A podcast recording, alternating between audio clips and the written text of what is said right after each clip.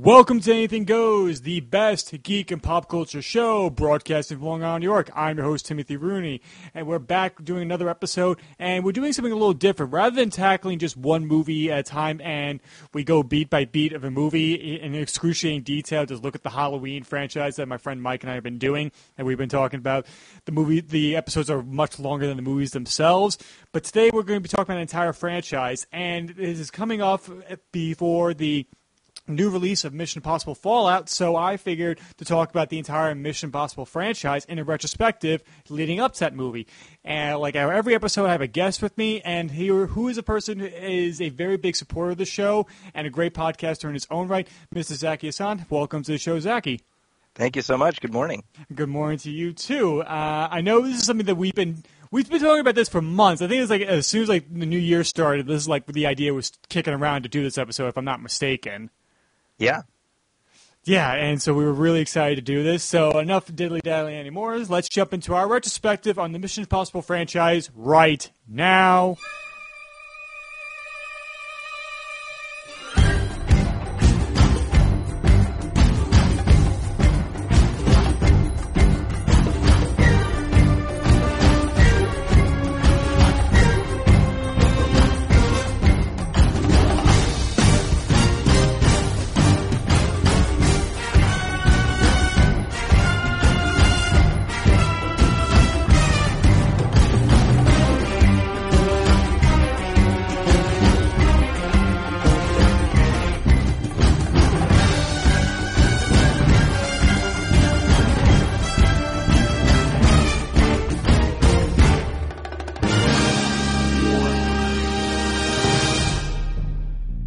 Okay, before we actually get into the movies themselves, I have to ask you: Do you have any experience with the TV show before you saw any of the movies?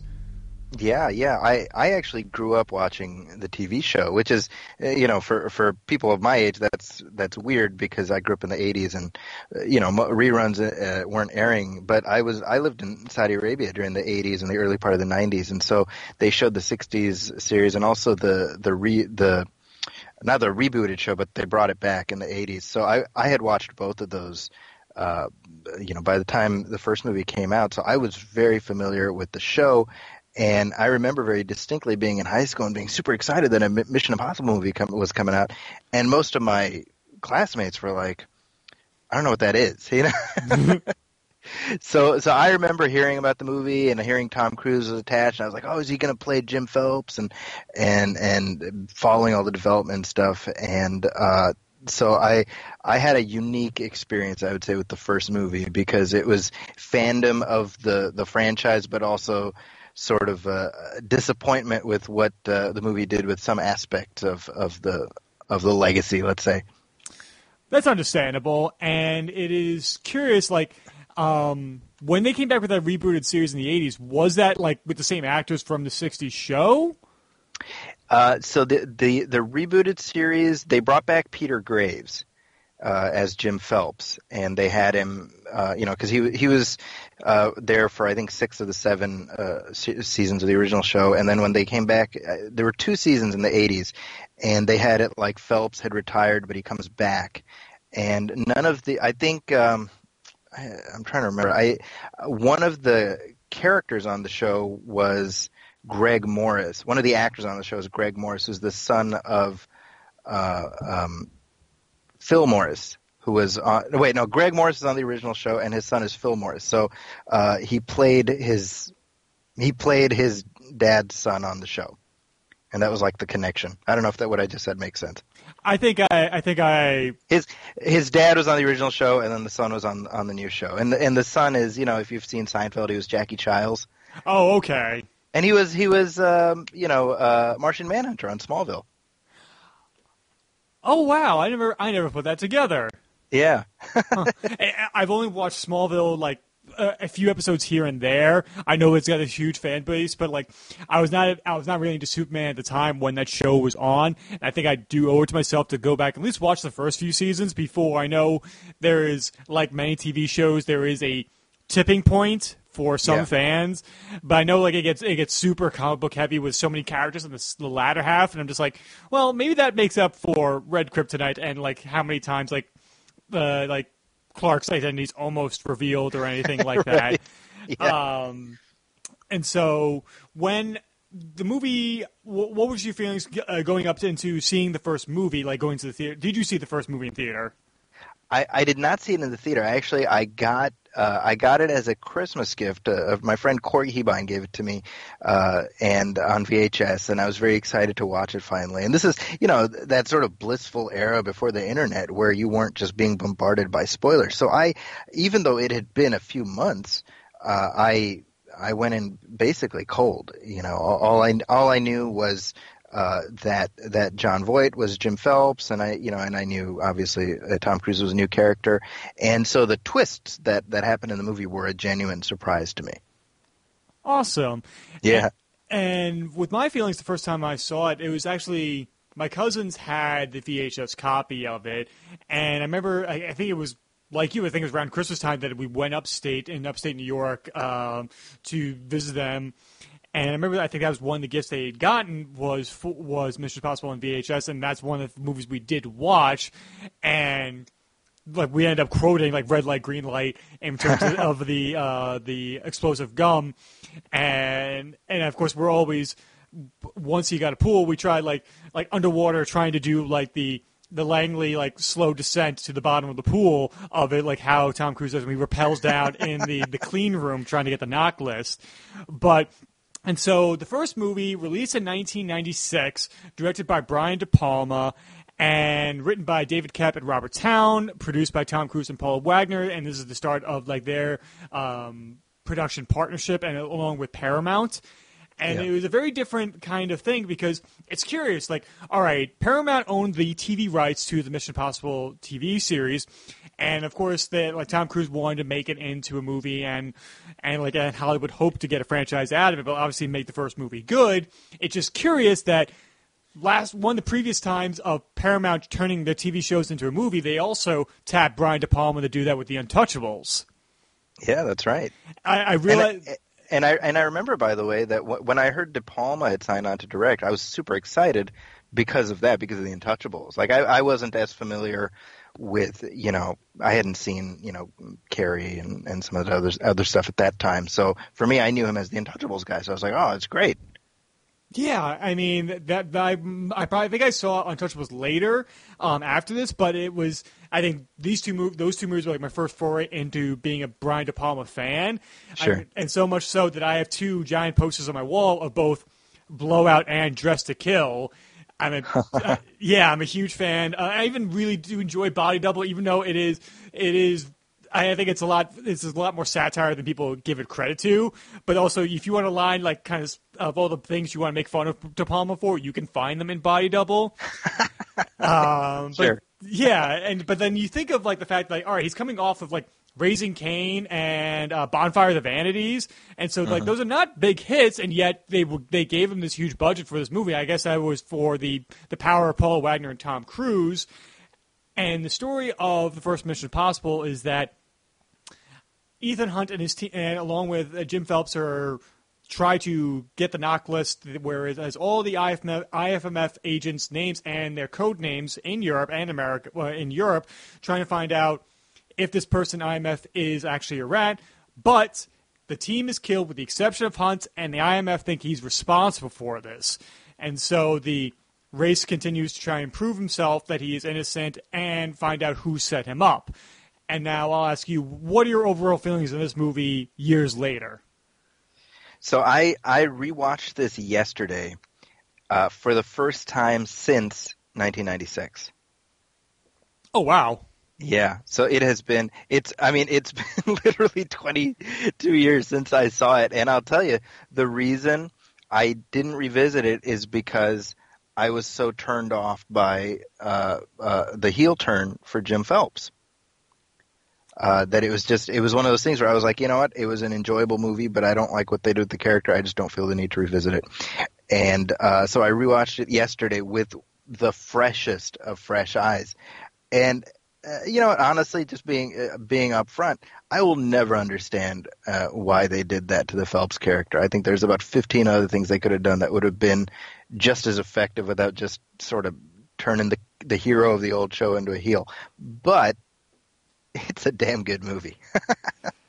yeah, I, I mean, I understand because I know that like moviegoers overall were really enjoyed the movie, with, with the exception, like, well, I guess with it being confused by the plot and the integration of early internet into the movie.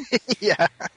Which I never had a problem with, even as a kid. I'm like, yeah, I kind of imagine like they were sending messages back and forth, and he's doing it in different languages. Like, as a child, I understood that. Maybe I'm just more. I guess I was just kind of like open to the idea of like, all right, it's kind of like passing notes in school, but you're doing it electronically. That's how I Yeah. kind of figured it as a child watching it.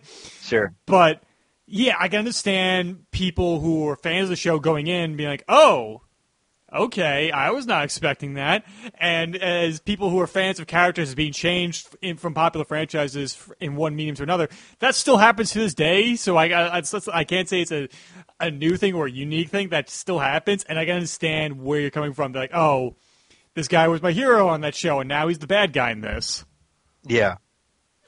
Yeah, it was. It was. I, I remember at the time, and again, just to be clear, it, this was not a situation where I'm like, "Screw this movie, I'm never going to watch it again." It was just, I was like, "Oh, that sucks," and then I just never got around to ever revisiting it. I, I wasn't making some kind of like a protest statement, uh, but definitely at the time, I was like, it. It was odd to me because I was, I was like, the people who know the character are the ones who are going to be upset about it, and anyone who's coming in with this movie, it won't matter to them. So I was like, either either give Phelps like a heroic exit and then and then leave leave you know open the door for for Tom Cruise to take over?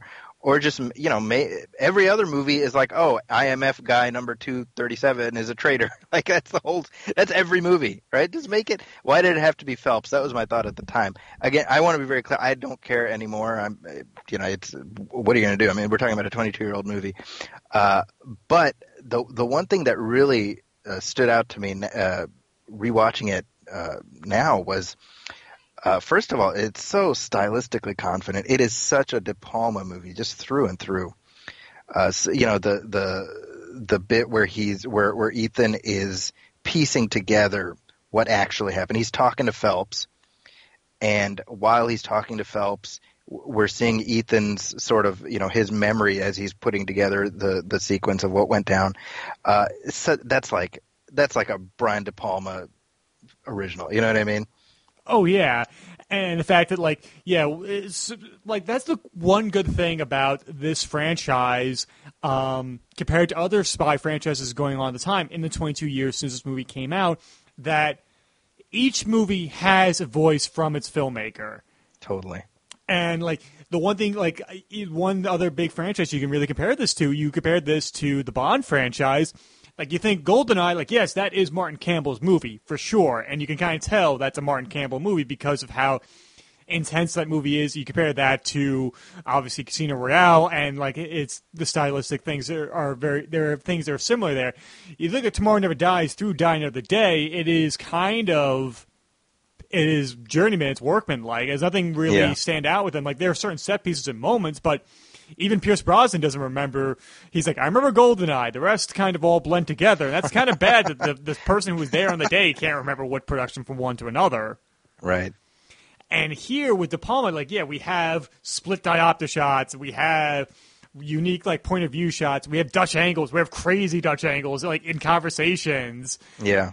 And I, I love the moment you, you brought up of when Ethan's putting together the actual what he th- what Phelps is telling him and what is actually happening. I love Danny Elfman's score So in good. that moment.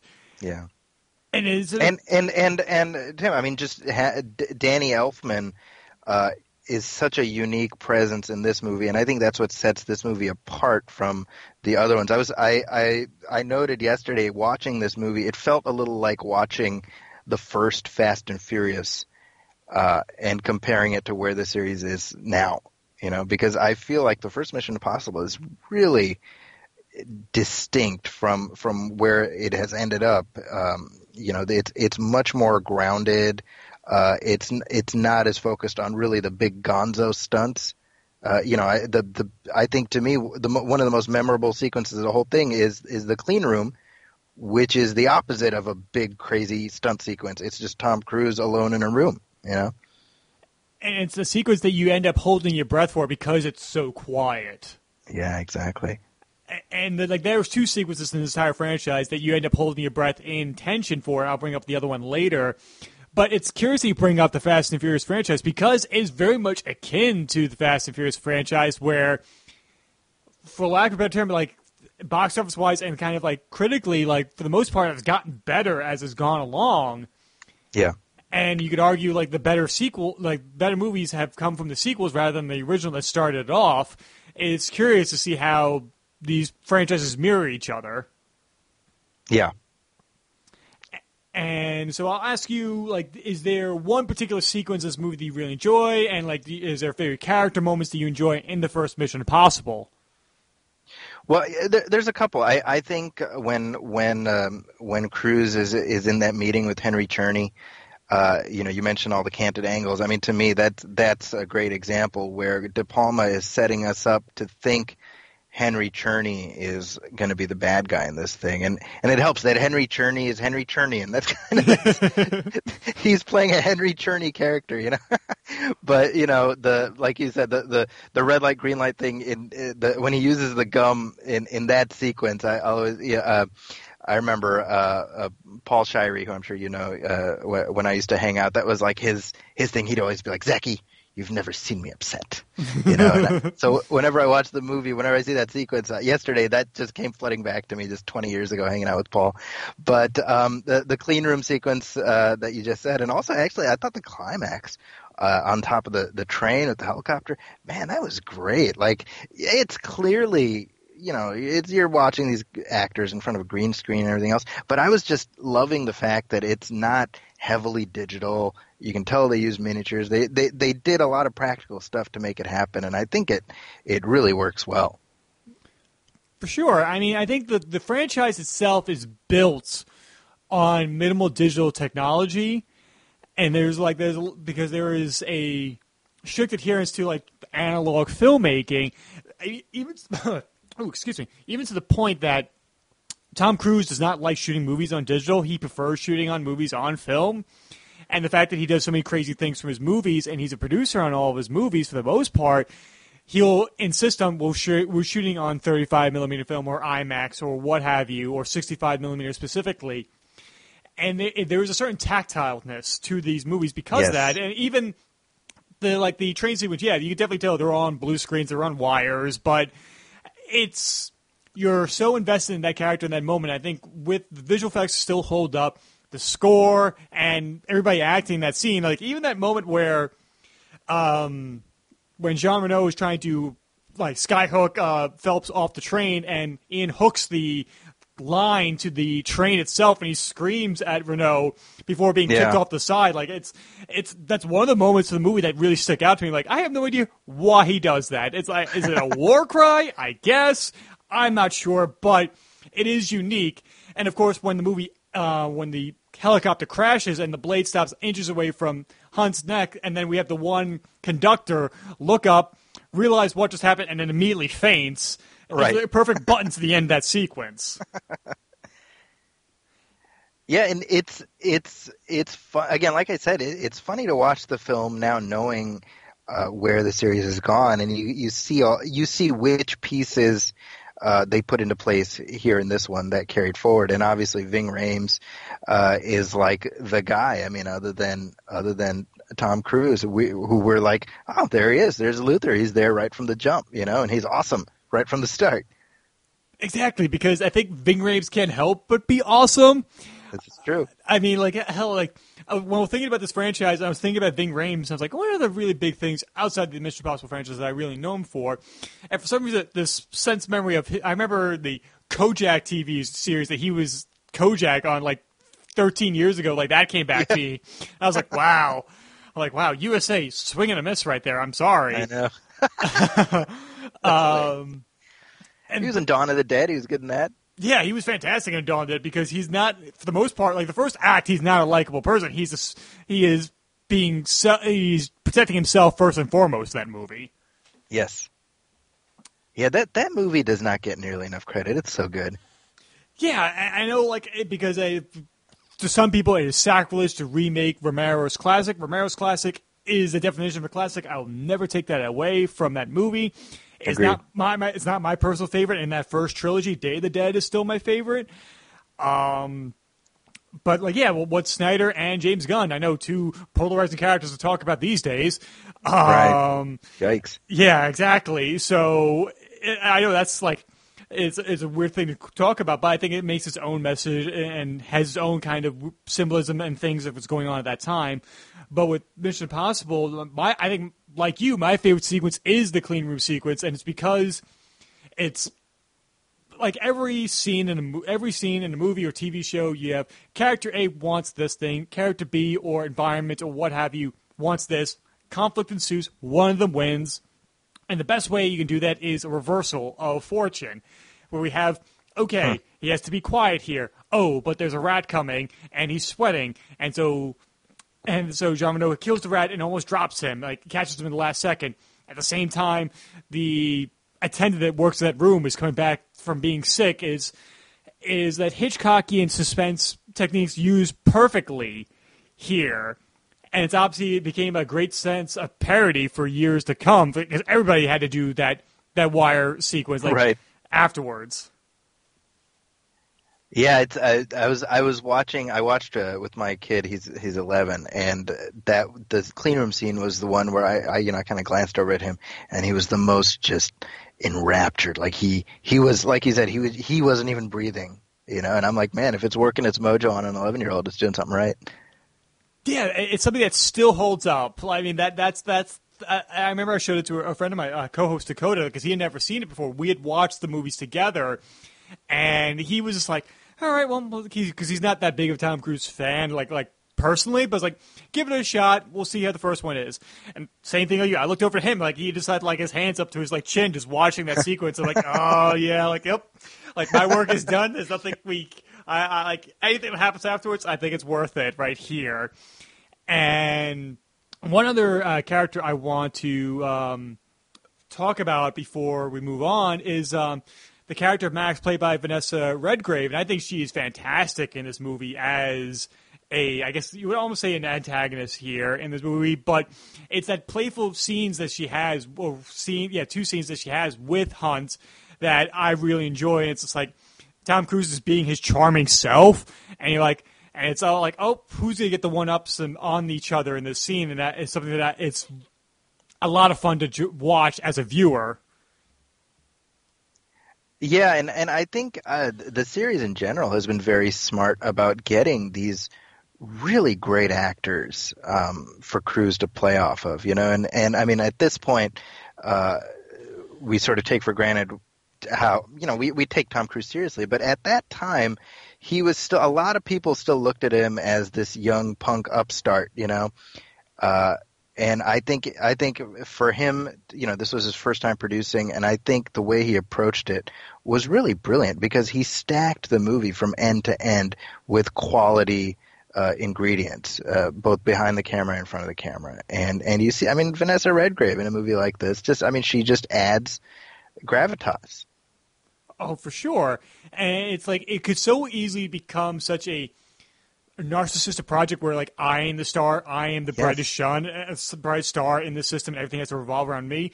It doesn't seem like that. It's like no, we're going to tell the best story possible, and we're going to get the best technicians in front and behind the camera to make the best movies possible, which I think is incredibly admirable on Cruise's part. Yes, totally agree. And one last thing I'll say before we move on is like Henry, um, I can't pronounce his last name. Ch- says uh, Uh, Ch- Czerny. Czerny, excuse me.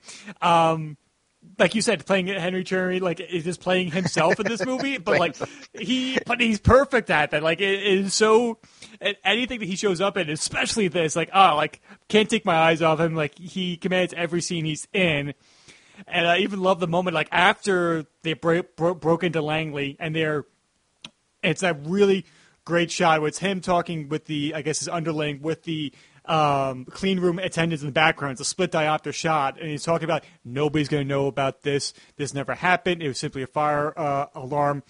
And what about this guy? I want him to be monitoring a station in Alaska. Mail him his clothes. like, just it was just so how. Go on. He he's no he's he's basically playing the same character he played in uh, Clear and Present Danger. Uh, you know, just the, the Weasley government uh, uh, uh, paper pusher. You know. Yeah, but at least his intentions in this movie are actually good, like, rather than really self-serving. and like, True. I mean, like I rewatched Clear. Pre- I rewatched both Patriot Games and Clear Present Danger a few weeks back, and, and I forgot how good he was in Clear and Present Danger. He really is. Yeah, him, him, and uh, um, Harris Yulin, both of them are just so. They're like the, the a great tag team of bad guys in that movie. Oh, for sure. And, and like, oh, well, I think we discovered what the next franchise we're going to cover next. I think it's, it's Oh, gonna. Be, it's going to be the Jack Ryan movies. Oh man, sign me up. All right, but any last thoughts on the first uh, Mission Possible? It is a very solid start uh, to to the series, and that's something that I appreciate much more now.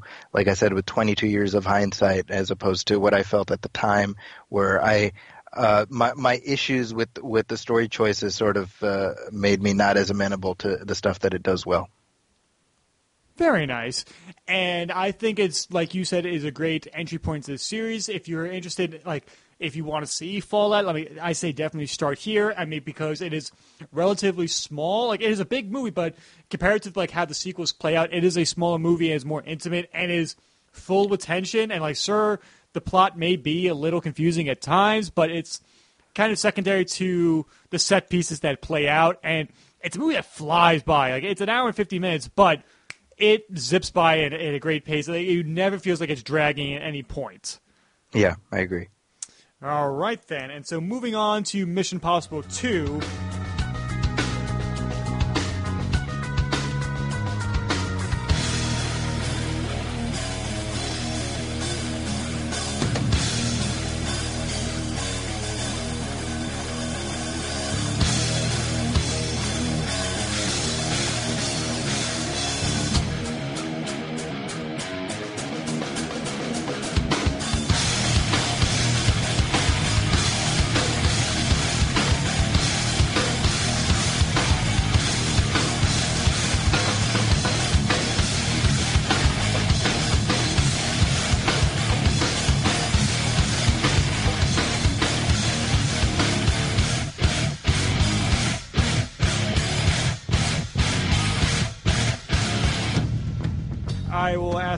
What was your first experience with the second movie in the series?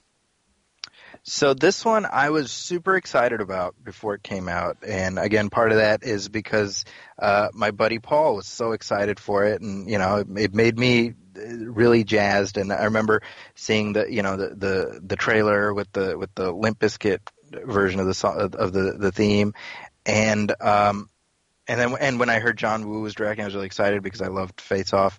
Uh, and but I'll be honest, I I found the movie just a crushing bore when I finally watched it, and I I uh, I remember at the time I revisited just yesterday, and is, unlike with the first one, my opinion for this one hasn't really gone up particularly.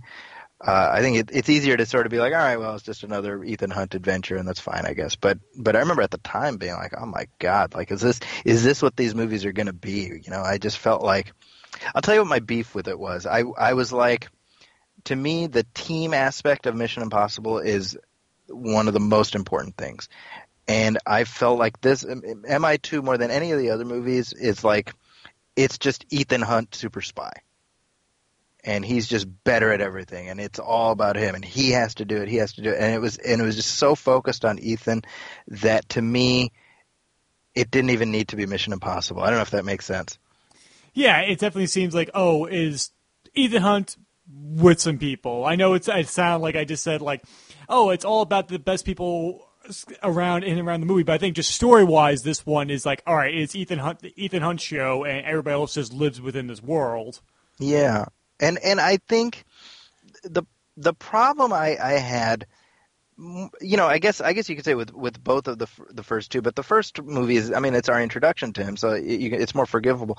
Uh, with the second one, I just I just felt like we don't get any real insight into his character. It just he he feels invincible. Um, and and I I was I don't know like halfway through John Woo totally lost me with all the stuff he was doing, and by the by the eighth like mask pull switch reveal, I was like, all right, I'm can we just be done? you know, you know I I thought the the the the, the motorcycle uh, scene at the end I thought held up for me. But other than that, honestly, this I was watch, I watched this yesterday and I was ready for it to be done. I was like, all right, let's just let's move on to the third one because I definitely love the third one. That's totally fair, and and I think everybody can agree this is the weakest movie in the franchise. But also, like, it has helped define what the franchise actually is because it is a response to the criticism of the first movie, people believing the first movie was too complicated. Even Roger Ebert found the plot of the first one kind of um, hard to like follow at times, and praised the plot of this one. So, and and you think about it, like Robert Towne wrote this, like you wrote Chinatown for God's Right. sakes, and then you just like. And it definitely seems yes, this is John. This is a, a John Woo movie first and foremost. And my first memory of it is like I saw this one in theaters with my mom, and I think this this was not my first John Woo introduction. I had actually seen Face Off uh, beforehand. Like I saw I saw a lot of movies, but I was way too young, and obviously did not leave a bad impression on me whatsoever. Um, and yeah, and it was seeing this the first time in theater, and like we may have been like one of ten. The two of us might have been two out of the ten people in the theater. I was like, huh, that's interesting. Wow. Yeah, and like, and this was a, a success. Like, maybe it was just like we went early one day. I think it might have been a Sunday, and it might have been early morning showing. But, um, yes, I, I as a kid watching it, uh, yeah, because I, 'cause I was like ten years old when I saw this. I'm like, yeah, the big explosions, everything, and I thought like, whoa! I was uh, as a child, like, yeah, I was enamored with that. As an adult. Or grown up child, whatever you want to use. I've still, yes, the story is silly. Thandie Newton is used like an object, and I feel really bad for her. Yeah. Oh, I to- and and that really stuck out to me rewatching it. I was like, oh my gosh, it it felt incredibly more pronounced now. You know. Yeah, and I'm just like, I, I don't know if that's Towne's writing or just John Woo's treatment of women, or I do I do not know where that came from in terms of story for this movie. it it yeah it's it's it's a it's a weird one man. Like I, like I said it's it's given that we just have so many Mission Impossible movies it's easy to just look at the second one and be like all right well it's I mean it's just another one. You know it's like there's there's you know whatever like 25 Bond movies 24 Bond movies. Not all of them are great you know and but you're just like well for every I don't know, but I, I feel like if I say a, what I think is a bad one, somebody else will be upset that no, that's a great one, you know. But whatever, for for whatever one that you're not so crazy about, there's going to be one that you do like, and you just go through it. So it's it's it's easy for it to sort of even out. Uh, but I very distinctly remember at the time the movie ends, and I'm like, you know, I think I might be done with these movies. You know, because I was like, I was meh on the first one at the time, and then the second one did nothing for me. So that was it was a defining moment for me where I was like, am I am am I done with Mission Impossible? I'm glad I wasn't done with Mission Impossible. Were you like like you said you're a fan of John Woo from Face Off? Had you seen his previous like Hong Kong work going into this? I I had not at the time. Um, I saw I saw um, Hard Boiled Hard Boiled right Yes. Uh, shortly thereafter because I was I was I was going to film school at the time, so uh, in one of my classes we watched that. But but I, I knew I knew of his Hong Kong reputation. I knew he was like oh John Woo, you know, um, and and I obviously I had I had seen uh, Broken Arrow, and I, and I actually really liked his his Van Damme movie, Uh, hard target. Hard Target. Yeah, that's like one of the few Van Damme movies that I think still really holds up. Actually, Yeah, I think that holds up. I think I think even as silly as I think Bloodsport holds up, maybe even Uni- first. Universal Soldier, as silly as that is with Dolph Lundgren, I think still kind of holds up. I, I just can't believe that's a. I think that's a Roland Emmerich movie. I think that was like his first big movie. Okay, yeah, and and Dean Devlin, both of them. explains everything going forward. Now thinking about it, no no disrespect to them, but like they, they they have a formula, they stick to it. But um, it's curious that you bring up Hard Target because I think the motorcycle chase, the end of Mission Impossible Two, like the whole story is that a former IMF agent has used is trying to get hold of a virus and release it on the world, but Ian Hunt and his team are trying to stop them. It's a loose remake of Alfred Hitchcock's Notorious because you're using the former girlfriend of the IMF agent, uh, played by Dougray Scott, the character By almost Wolverine. almost Wolverine. I think it's because I think this went over schedule. And I think it's why he had to drop out of X Men. So Yeah, and, and he he uh, uh, broke his leg or something while they were making it, so it pushed his like it. it, it I mean, I, remember real time all of those casting announcements. Like, oh, Dougray Scott is going to be Wolverine. I'm like, oh, okay, because I knew him as like the Prince from the uh, that Drew Barrymore Cinderella movie. Uh, what was that called? Ever After. That's what it's called. oh my god, I had totally forgotten about that. Isn't that funny? Yeah, whoa. So I knew him as that guy, and I was like, "Really? All right, cool." And then, and then, you know, oh, uh, do, like within uh, a month or so, you know, it's like, oh, uh, Dougray Scott's not going to be able to do it, and this Hugh Jackman guy, I'm like, who the hell is that guy? He he won't amount to anything, I tell you, not a hill of beans. And then, and it's just funny because I, you know, you wonder, like, does Dougray Scott? I mean, it, he's like the Pete Best of of franchises. Like, he was this close to to just immort- immortality, and now he's just like the guy who's in stuff that you kind of know from something, you know. He was on Doctor Who like like two years ago, and I was like, hey. I'm like, hey. It's almost Wolverine. Yeah, like oh, I, I feel like, I like, is that going to be his gravestone? Almost That's what I Wolverine. Almost Wolverine. Well, I think he's married to Claire Forlani, and uh, I think uh, that makes up for it. That was what to say. It's like, well, uh, you know, as consolation prizes go, I, I think it's fine. Uh, I just wonder, if, like, he just every time like X Men movie came out, he just got a little bit, a little bit more bitter as they went along. Just yeah, exactly. you know, it, but I'll tell you, he he is a good actor, and and uh, not not that we're diving down the X Men rabbit hole, but I he I think he he would have been a good Wolverine. I see no reason to think he wouldn't have been just as memorable as Hugh Jackman. Uh, in that alternate reality, I mean, who's to say? You know, because he he is talented, and and I think uh, in and MI two, he's good. I think he's a good villain. He's a good physical match for Ethan, and I think it's a good switch from from the previous film.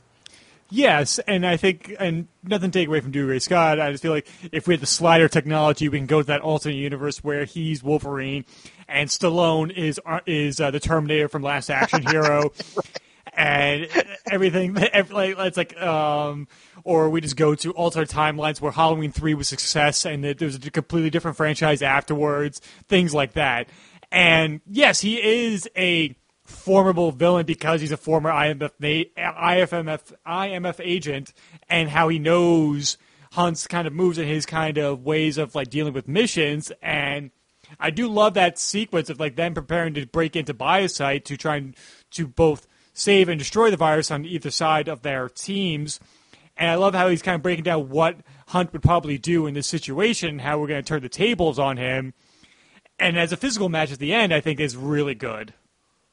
Yes, I agree. I mean, you know, uh, what they were uh, trying to do uh, was a little bit of of uh, the GoldenEye thing, you know, ha- ha- setting up the hero and the villain as mirror images of each other, and and I, I think that works. I mean, I think I think Sean Bean is so good as you know 006. He's 006, right? In, Yes. In, in GoldenEye. Uh, so that's that's not a bad template to work off of, you know. And I, I think I think that aspect of the of the movie I don't have a problem with. I think I think uh, the rivalry between them works really well. Right, and it's so funny. Like when I small tangent here, when I saw Skyfall and like the opening, it's like, oh, all the names of our ages in the field. I'm like, and like we have to get that list back, and I'm like. I've seen this somewhere before, haven't I? And like Yeah, you're just ripping off Mission Impossible now, aren't you? And it's kind of like Casino Royale is Daniel Craig's best one. I think Skyfall is mildly overrated. I, there are still enjoyable moments in there, and I, that's my two cents on that. But No, going, agree what with you- yeah, and I just feel like the, I think the going back to Goldeneye, I still think one of the best fights in the entire Bond franchise is when it's hand. It's when they're fighting hand to hand on the like that little room on the satellite, and Yes. ends and ends up like with uh, Bond using the ladder to descend away from uh, Sean at that point.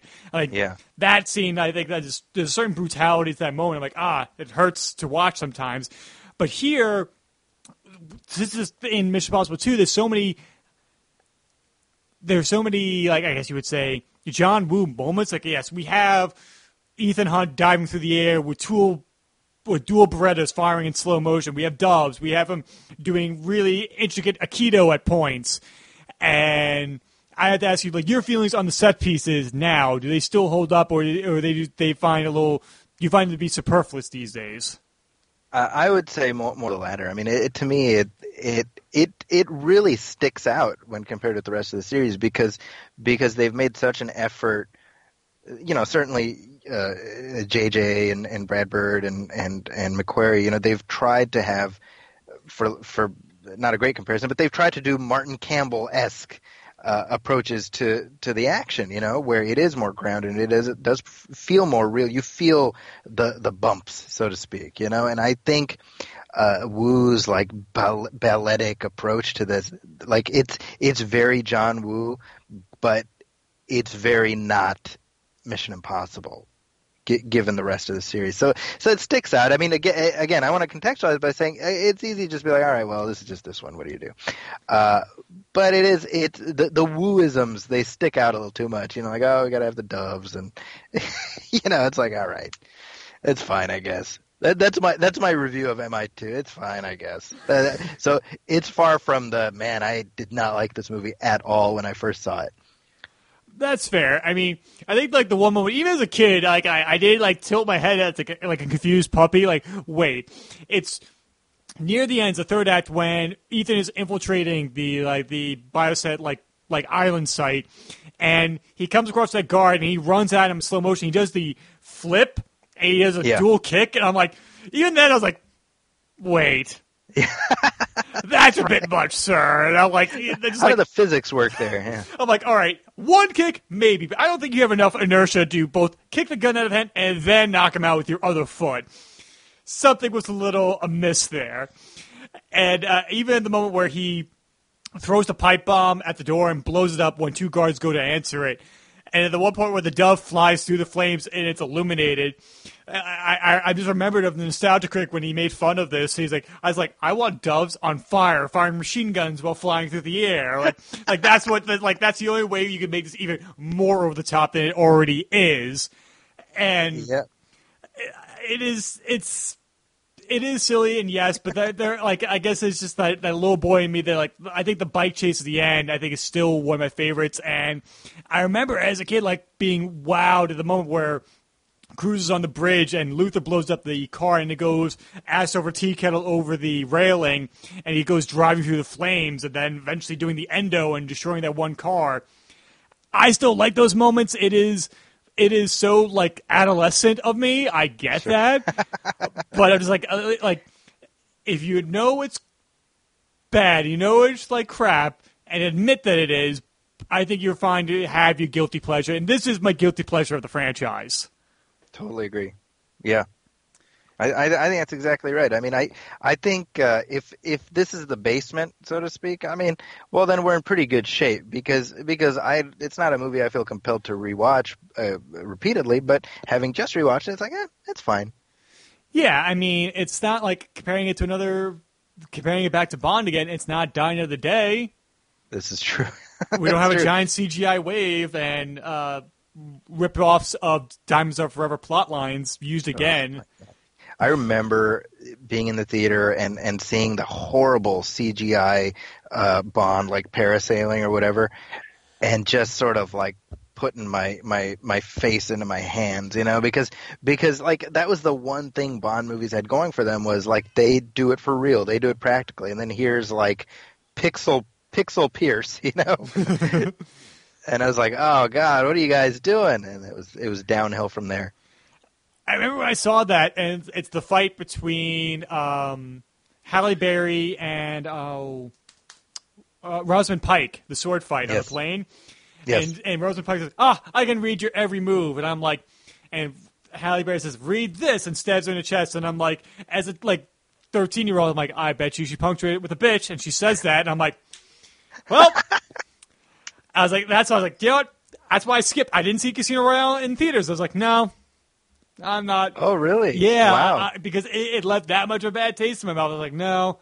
It's same thing when I saw um, X Men Origins Wolverine. I didn't see First Class in theaters. I was like, no. How funny. I was like, nope. I'm not gonna fool me once, shame on me. Like fool me twice. I was like, no, no, no, no, no. I'm not gonna fall for it. And I regret both not seeing both Casino Royale and First Class in theater. Um, one last thing I'll ask is like your feelings on Hans Zimmer's score in this movie. Yeah. um, well, let me ask you something. Um, you said you were like ten when when this one when when MI2 came out. Yeah. So by then you had seen you were you were like six when you saw the first one. Yes.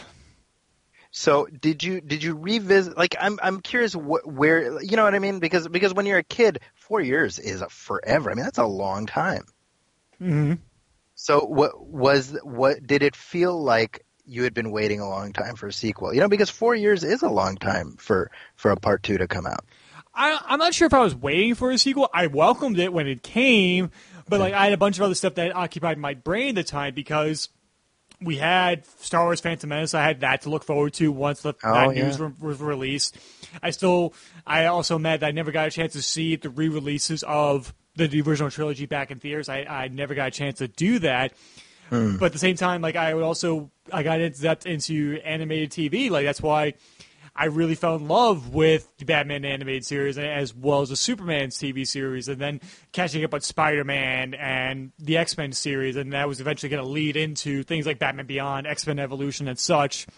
And so Yeah. I was not like I was not like like counting down the days for it, but once I saw a trailer for it, I was like, oh. I like Tom Cruise. I, like, Sure, I, sure. I've seen Days of Thunder and the first Mission Impossible. I'll I'll enjoy this. This looks very exciting. Gotcha. So it's more like oh hey they did a to that thing I saw a, while ago. Yeah, it's not, and it's not like I didn't watch Mission Impossible One. Like that was something I did rent a lot. I mean, I even rented the video game based off the first movie that had like nothing to do with the movie itself because I think it was developed separately. Yeah, That's funny. And I'm just like, ah, this is this is uh this is a bit boring. and I, I think I had to play the Tomorrow Never Dies video game more than I than I played the Mission Impossible video game. I was a Sony guy. I did not have an N64. That's why I always envied people who had N64 and GoldenEye.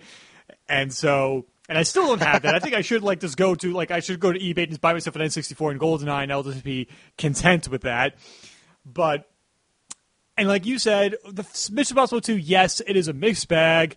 Um, it definitely seems like because with the first two movies, Cruise hired established directors Yes. with De Palma and Woo, but after this, the, he would go with like relatively unknowns or untested feature length directors going forward. I ask you, do you think that was a response to the critics of this movie?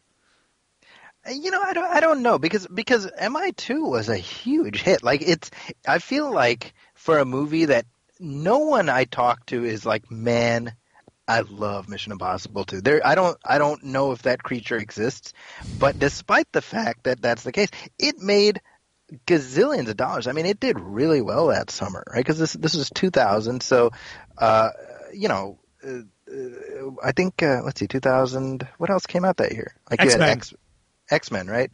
And X Men was like a surprise hit, but but MI two was just a massive hit, and and so you know I don't I don't know I, I don't I don't know uh, what uh, what uh, guided Cruise's thought process. I do feel like I mean he he kind of discovered Joe Carnahan right because of because of uh, Narc right which he produced, and um, and I remember when I first heard Carnahan was doing the third Mission Impossible, I was like, wow, that's really interesting because because I loved Narc. Have you seen Narc That's with Ray Liotta, right? with Liotta and Jason uh, Jason Patric? I think I've seen it once. I need to revisit it. Yeah, I mean, just stylistically, it's like it's easy to see why why Tom Cruise was so enamored of, of Joe Carnahan, and and so I certainly didn't think of it as like, oh, he's he's trying to look for unknowns. I was like, he was blown away by what he did on Narc. I get it. Uh, I was disappointed when the Carnahan version didn't happen, when it kind of fell apart, you know. And so when I first heard that J.J. Abrams was doing the third one, I was a little bit. I was like the Felicity guy, really? Because I had because I hadn't seen Lost. I hadn't. I it was it was on at the time, but I hadn't seen it. And then I saw the pilot of Lost when it came out on DVD, and I was like, oh, okay, that's that's why. I mean, this it's. I mean, the pilot of Lost is like one of the best directed pilots I've ever seen. You know. And so it's easy to see. Like it's easy now to take for granted. Like, oh, J.J. Abrams, he's going to be a great director. But like, I got to give credit to Tom Cruise, man. He he, and it wasn't even because of Lost. It was because of Alias that he that he hired him. Yeah, because like it because Mission Impossible three is kind of a big episode. He's like a big budget version of Alias, It totally is. Yeah. and so Yeah, and and it totally works. I, honestly, uh, uh, Tim, MI3 is where I was fully bought into the franchise. Where I was like, all right, I get it. I get what they're doing. I, and from then to now, I've been I've been signed, sealed, and delivered every time. Nice. And Yeah. so, and so before we jump into three really quick, there was one thing I wanted to say. Like, yeah, it was curious to see like I didn't think they were gonna make another sequel after that because I had heard the critics of Mission Impossible 2. I'm like, all right, I made money, yeah. And then Cruise would go off to do things like Vanilla Sky and then Min- Minority Report and War of the Worlds. So I'm like, oh, maybe he won't come back to Mission Impossible, but he did. And six years later, we got Mission Impossible 3.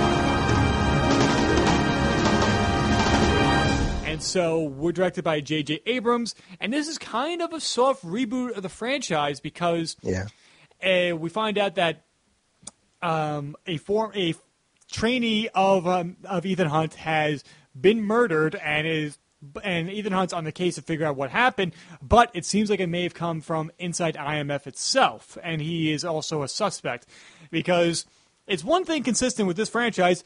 Disavowed. Ethan Hunt gets disavowed like almost every movie, with the exception of two. right. And and there's just a lot of corrupt people in IMF. Is that a statement on just government agencies in this movie? Is this really subversive? We just do, do not know it yet. I'm not sure. That's right. But you guys said like this is the movie that got you back into the franchise. So what were your first experiences going leading up to MI3, MI3, and then seeing it for the first time? So, uh, you know, I, I mentioned, you know, I was following the development somewhat when, when Carnahan was involved. I think they, they, uh, um, what's her name? Carrie-Anne Moss was, was attached to Scarlett Johansson. And, and then it just kind of fell apart because, because Carnahan left, uh, you know, over uh, quote unquote creative differences. And I remember at the time being like, all right, well, oh well. I, I didn't really care because, like I said, after the second one, I was I I could have taken or leaving uh, the movies, and then and then um, J.J. Abrams. At the time, I did not watch Alias, so I was not super familiar with his work. Uh, but there was nothing about his signing that really moved the needle for me. But I'll tell you what what did it was. Um, in 2006, I went to WonderCon, which used to be here in, in the Bay Area. Now it's in SoCal, unfortunately. But uh, the, there was the big panel, the equivalent of like Hall H, you know, uh, here in the Moscone Center, and and I was there for this is funny in hindsight, but uh, Bryan Singer was going to be there and bringing footage from Superman Returns. So I was I I went to see that, and right before the Singer panel was J.J. Abrams talking about Mission Impossible. So I was like, all right, well, I guess let's just, me and my wife were there. I was like, all right, let's just watch this and just get a good seat for the Bryan Singer thing.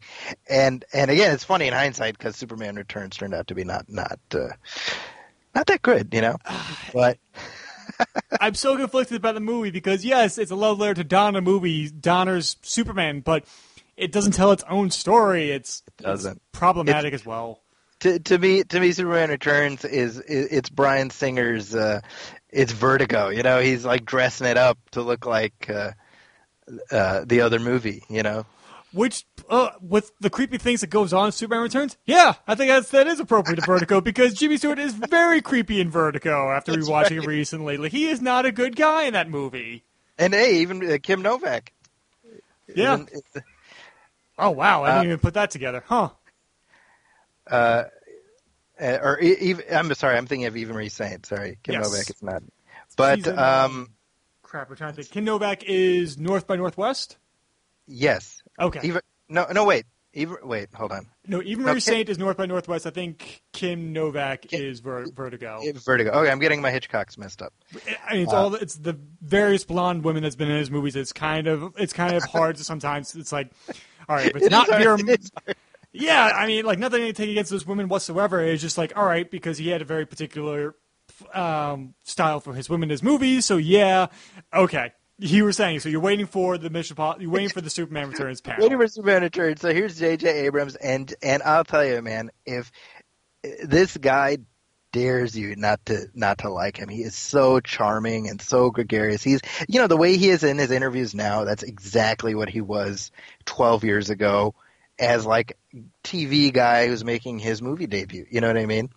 He was so charming. He's like, yeah, we got this thing here, and it's great, and Tom's great, and, and then he showed the bridge sequence, uh, almost the entirety of the bridge sequence and I was knocked on my ass. I was like, that looks friggin' dope. That looks amazing. And so suddenly, I suddenly this movie's on my radar that I could not have cared about at all. And and I was so gratified, you know, like three months later, whenever the the movie came out. I mean, it it's just a damn good spy movie, you know, and it and it finally started to resemble the Mission Impossible that I had grown up with, which is also nice. But beyond that, I mean, to me, honestly, it worked because we it finally it wasn't invincible Ethan Hunt. The whole movie is about showing how Ethan is not invincible. And that is so much more interesting. totally. And it is. I'm like, I, I wonder how Bryan Singer must have felt. Like, all right, now I have to go out there and try and win this crowd over. Like, I understood people were waiting for me, but damn, that bridge sequence was awesome. Um, and so my feeling, well, my uh, story of going into Mission Impossible three is that yeah, I had seen the trailers for Mission Impossible three in 2005. I guess leading up to this because this movie came out in 2006 and I was like, oh, well, that looks interesting. And I remember one night my dad, um, he had dropped me off to the movie theater, and because I was just about ready to, get, I think I had my learner's permit and I didn't have my license yet. So, and he ended up actually meeting up with a few friends at a sports bar near the movie theater itself. So it worked out for both of us. So I sit down and watch this movie, and then the opening happens, and it's Yeah. the interrogation of Ethan Hunt, and you can heard a pin drop in that theater. Hmm. And I'm like, and then it's like, oh my god, like I don't know who this woman is because obviously very important to Ethan Hunt, and then have that Philip Seymour Hoffman being his most dastardly in his entire career, Yeah. and then the opening titles happen, and like, like oh, Right. all right, I guess we're in for a, a different ride here. And so it is a thrill ride from the beginning to end. So your overall feelings on Mission Impossible 3? Oh man, I love this movie. I almost feel like it's underrated. You know, I, I it, it almost like because because a lot of the hype tends to be around four and five. I mean, understandably, because I think those are both really good. But I feel like almost to, to some extent, uh, this is just as effective in an introduction uh, to the franchise as as the first movie. You know, I think I think if somebody just started watching with movie three, uh, they'd get it. It you know, I think it does such a good job of just bringing you into the world, and and it's a much b- better on ramp. A much clearer on ramp, I should say, to to again to, to the next two. You know, there, this is like the Abrams wing of the franchise. Now that he's like a co-producer with with Cruise, um, I, I I really like how how grounded it is. I mean, like you said, that that that opening, you know, the the, the teaser before before the credits uh, is is great because it's beaten and bloodied uh, uh, Ethan, and we've never seen that in this series. You know, so uh, to me, I'm always like, you know, you push your hero up against their limitations, you and you make the audience genuinely question whether they're going to make it, and that's something effective. And and uh, contrast that with how Ethan is introduced in movie two, where he's like free climbing the mountain and he like jumps from one ledge to the other, and you're like, you know, there's a little part of you that's like, all right, well, come on, you know. you know because because i get that people can do that but i also to me i'm like well that's so that's such like a rare breed of person that to me that's almost uh, less relatable you know? Whereas here you've got it doesn't matter that he can jump from one ledge to the other. He's tied up. The woman he loves is in mortal danger. He doesn't know what to do. And the way the way he's playing it uh it's it's vulnerable you know? He's playing it with real raw emotion and that makes all the difference Yeah, I mean, like with the opening of Mission Impossible 2, where he's climbing the mountain, he is very much like um, Arnold Schwarzenegger or Stallone in like the 80s because like they're men of mountain and it cannot be stopped by anything. That's right. And- But in Mission Impossible 3, he's playing like John McClane in Die Hard, where yes, Yes. he he's emotional, he can be hurt, and can be pushed eh, to a breaking point. And I think that's why I think this movie is so the opening is so effective. I know people have criticisms of like starting a movie like with like a cold opening. It is a very TV thing to do. Like we have a cold opening, and it is near the end of the movie or middle of the movie just to set it up and it's not the beginning of the story. I know I think Dan Harmon had that voiced that opinion on uh, Rick and Morty, like the movie the story should start at the beginning, etc., cetera, et cetera. But I think this sets up a good it's like a tease, like, all right, what's gonna happen next? And like, is that how the story actually opens, or is that how it ends, etc., cetera, et cetera? And you're right that it is it is very similar to the fact that like yeah it is it's kind of starts the idea of J.J. Abrams is like the king of reboots. I know it's not the first person to say that, but it starts here because this is kind of a soft reboot to the Mission Impossible franchise. It is, yeah. And I remember Tim, by the way. Speaking of of uh, reboots and things like that, he he gave an interview shortly uh, after this movie. No, this was probably uh, shortly after Star Trek, uh, where he talked about how he actually wanted to bring Peter Graves into the Mission Impossible movies. He said he wanted to uh, uh, redeem that character, Jim Phelps. Oh, Uh, really? Yeah, because he, he he's he's he he's like I want to do for Peter Graves what what we did for Leonard on on Star Trek. Uh, and then unfortunately, you know, Peter Graves died uh, probably within a year of of him giving that interview. So it's a real shame. But that was something that that Abrams really wanted to do. Which I just I just again as as a fan of of the whole franchise, I was like, that's just that's cool that he thought about that. You know. Yeah, that's a great attention to detail that some people wouldn't have. Like, like there's certain people like who sign on to big franchises who are not fans and do not understand the source material and just make decisions on the willy nilly and alienates people who are fans for a long for been there for years. Exactly. Yeah. You know, and, and I think what he did on, on Star Trek, uh, you, you see the seeds of it with what he did on Mission Impossible, where he looks at it like, okay, what, what are the aspects? How, how much of it can we keep? You know, and one thing that I like is, is Giacchino, Michael Giacchino, who, who did the score, uh, he brings in, uh, a piece of music that, that, um, um, oh shoot, what's the guy who made the, Lalo Lalo Schifrin, who- yeah. yeah, who who, who did the, the TV series? He there was a piece of music uh, in in every episode of the show. It's called the the plot, and it's it's it's the music that plays when we see the IM uh, team members sort of you know putting together their their elaborate plan, and and they specifically both Abrams and Giacchino made the decision to bring that piece of music back in, just as like this is a piece of Mission Impossible history, you know. Hey, sorry, my my daughter just found me in the closet. it's okay.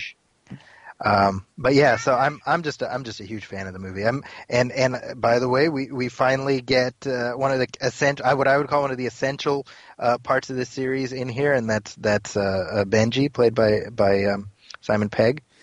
Yes, and as a person who's cosplayed as characters of Simon Pegg, it's a it warms my heart to see Simon Pegg show up in this franchise because I'm a huge fan of him, especially with the Edgar Wright stuff, whether it be the Cornetto and Blood trilogy, whether it be Spaced, and, and, and him being part of this franchise, and then later Star Trek.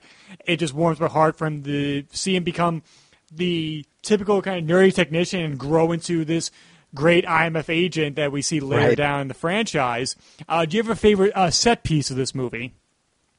Oh man, um, I I mean it's honestly it's the bridge sequence. I think I think that's one of the best action scenes in the whole in the whole series. So it's so effective. It's so it's just like the the stakes just keep escalating, and I love I love that that Ethan, we, we have a sense that Ethan is just trying to stay one step ahead of it. He has no idea what he's going to do, and I really like the the desperation, the despair. You know, um, I I think I think uh, it's it's something that the that the biggest set piece is right there in the middle, and it's the heroes losing. You know, it's that's the equivalent of that's like the Hoth battle. You know, uh, of this movie and and I love that the, the the climax is much smaller scale. The climax is just Tom Cruise running for like 30 miles, I think, or whatever it is. yeah, I I love watching the behind the scenes footage. It seeing like the giant cable cam they had right above the river just to keep up with Cruise as he ran down uh, parallel to this river, and it's is fantastic. And of course, that's the the joke that Tom Cruise runs in every movie he is. And He's he's gonna have a heart attack one day. He's gonna keel over running the way he does. It's the joke, but I think uh, Denis Leary made his stand up about Jim Fixx. Like, yeah, Jim Fixx, guy who made uh, uh, jogging um, popular. He did Jim. He did uh, jogging books. He did jogging like uh, infomercials. And how did he die? While he was jogging. it's like I bet you it was two pack a day smokers I found him. Like, holy crap, that's Jim Fixx. Yeah, let's get another Marlboro here. Um, I'm like, yeah, it's probably that's how he's going to go out. I, I, I would not be surprised. Like, like Variety, like Tom Cruise dies on set while running. Like, huh? While running. Well, I don't know. Like, I guess he ran out of time. Like, that would be like the really, really coarse uh, pun for the headline of it. I'm like, oh, I can totally see that now. But, and I agree with you. It, it, I think it is my personal favorite. It's either the opening, that opening interrogation with Philip Seymour Hoffman, or it's the bridge sequence. And even though it's the, the one shot that's like at every sizzle reel for when it comes to Mission Impossible, it's Yep. either running towards the car, the missile from the drone hits the car behind him, he blows up, and he gets thrown to this, the car, and he would his back is broken. Let's not let's not Yeah. kid ourselves that he he he's is in a wheelchair after that. Yeah. exactly, but he gets back up. But it's a cool moment there. But it tells you something, Tim, right? You're like that one shot, and I immediately knew exactly what you were talking about. You know, because because because that was the shot. You know, I saw it in the thing, and I was like, dude. And and that was uh, Abrams talked about that. He's like Tom wanted to do it. He wanted to do it for real, and that was that. I think that was the first time I really became aware of how Tom Cruise apparently has a death wish with because with each subsequent movie, it he's like daring the gods to to, to take him with the with the crazy stunts he's doing. You know. Yeah, it, it reminds me. I just imagine like, okay, in Minority Report, like, was that an actual conveyor belt building a car around Tom Cruise, and he was literally trying not to die by like with nuts and bolts being like rammed into him or something. and yeah, it, it is. It is a great like. It is. If you want to like how you define a good action set piece, it is a good hook to that moment. And that is a hook of like of Tom Cruise trying to get away, and bam, the bad guys do something, and it results of him being hurt like that. Yeah. It is absolutely fantastic, and I wanted to ask you your feelings on Philip Seymour Hoffman's uh, role in this. Oh my god, he is phenomenal. I mean, it it's what's what's great about him is is he you know he he leaves himself such a range in his performance where uh, you know he's he's able to to to exude so much menace by just being like do, do you do you know somebody do do do you care about her? I'm I'm gonna hurt her. You know, like he's like whispering, and it's friggin' terrifying, right? And then when he's finally when he's like screaming, we've we've gone on that journey, right? But it's like he's not like living up there in the ceiling. He's got this whole range, and he's I don't know. It's it's one of those things where obviously because of the fact that that he's gone, you know, we think about all the performances um, that that you know we'll never get from him. But I mean, it, it's a it it's it reminds me of of uh, in a weird way of Heath Ledger's Joker, not because they're playing it the same way, but because. Uh, but, but and uh, Dark Knight is like fresh in my mind, obviously, because we're like a week after the 10th anniversary. But like, that's what Heath Ledger does too, right? He finds all these ranges to play, and he finds menace in like the lower levels. You know what I mean? Yeah, he finds menace by just being calm, you know, and that's I think that's what that's what uh, Philip Seymour Hoffman does so well. By by being calm, he's so much more creepy. because it's so easy for him to be like at a ten the entire time and it just be Yeah. over the top. But like no, like it's it is peaks and valleys and there's beats to how he wants to be threatening and how he wants to exude his power over the other characters in the scene. And I even love the mo like up like you said like when he says, "Do you have a wife or girlfriend?" Like, well, I'm gonna find him and I'm gonna hurt her. And I, that's my bad. Like it almost sounds like Nicolas Cage there. I didn't mean it to sound like that. Like uh, uh, shoot him again. His soul is still dancing. um, uh, it, like I even love the moments where it's Philip Seymour Hoffman pretending to be Tom Cruise, being Philip Seymour Hoffman, and like it's like what's up, what's up, and just like have him like like trying to play Tom Cruise those moments. It shows another way of showing a range as, a, as an actor. Like after that, like I, I want him to be Penguin in a Batman movie. That that's Oh. who I wanted to see him as. I think we all wanted that. Yeah. Like that or Hugo Strange, one or the other. Oh sure. Oh, I didn't even think about that. Yeah, good call. Yeah. Um, and it's just like, and of course you remember, it's just uh, well, let's take a moment here to remember Philip Seymour Hoffman, and it's like this is an outstanding performance. Him as Capote is obviously fantastic. That's what he won the Oscar for. But like I've been actually rereading uh, uh, the screenplay for Boogie Nights, and I love him as Scotty in that movie, and how Yeah. he puts himself out there, like trying to be affectionate towards Mark Wahlberg in that movie, and how he he's rejected, but like, it, but like, and his reaction, like, it is so real and so raw. Like being rejected not too long ago, a few months ago, like I had that moment. It's just like that when he's in the car crying, like, like oh, I, I, I feel you there, guy. It's Yeah. and I miss the man. That's what that's the bottom line. It's it's such a shame, you know. It it's uh, every time I see him in something because he, you know, it's it's like you knew the quality of performance you were going to get from him, and you know, I uh, he was in a movie that I really liked him in called um, oh shoot, what is, it's um, directed by George Clooney, The Ides of March. Have you seen The Ides of March? Yes. I mean, he's so good in that, you know, and it's and it's like a secondary role, but it's it's just it's just he carries such credibility, right? And and the scenes with him and uh, you got you got him and Clooney and and Ryan Gosling in a room, and they're just sitting on chairs in an empty room, just talking, and you're like, I would watch ninety minutes of this.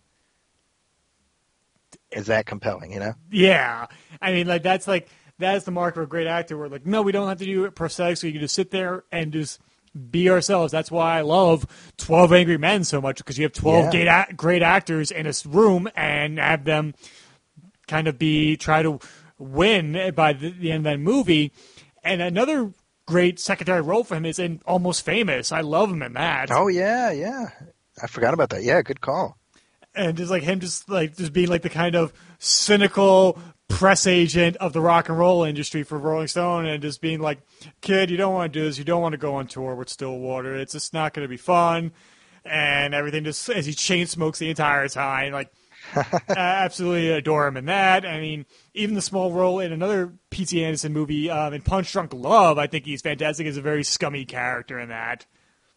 Yeah, he, he certainly had he had a wheelhouse that he, he excelled at. The first time I ever saw him was a movie called Happiness, Todd Solondz, um, where he plays uh, this guy. He's like a it's makes It's like it was a bizarre movie. I, I'm going to be honest; it didn't do much for me, but I, he stuck out to me because he was he was just fascinating. He plays this this pervert who keeps calling up um, Laura Flynn Boyle, and he's like jerking off on the phone while he's talking to her Oh wow! and it was it's so bizarre because that was that was my first exposure to him. I'm like, who is this guy? It's so weird, you know. And then afterwards, I saw Boogie Nights, and I kind of went back. I was like, oh, okay, he's acting. Actually, like I was like, oh, he he he has range. He's just not creepy phone masturbating guy. Okay, you know.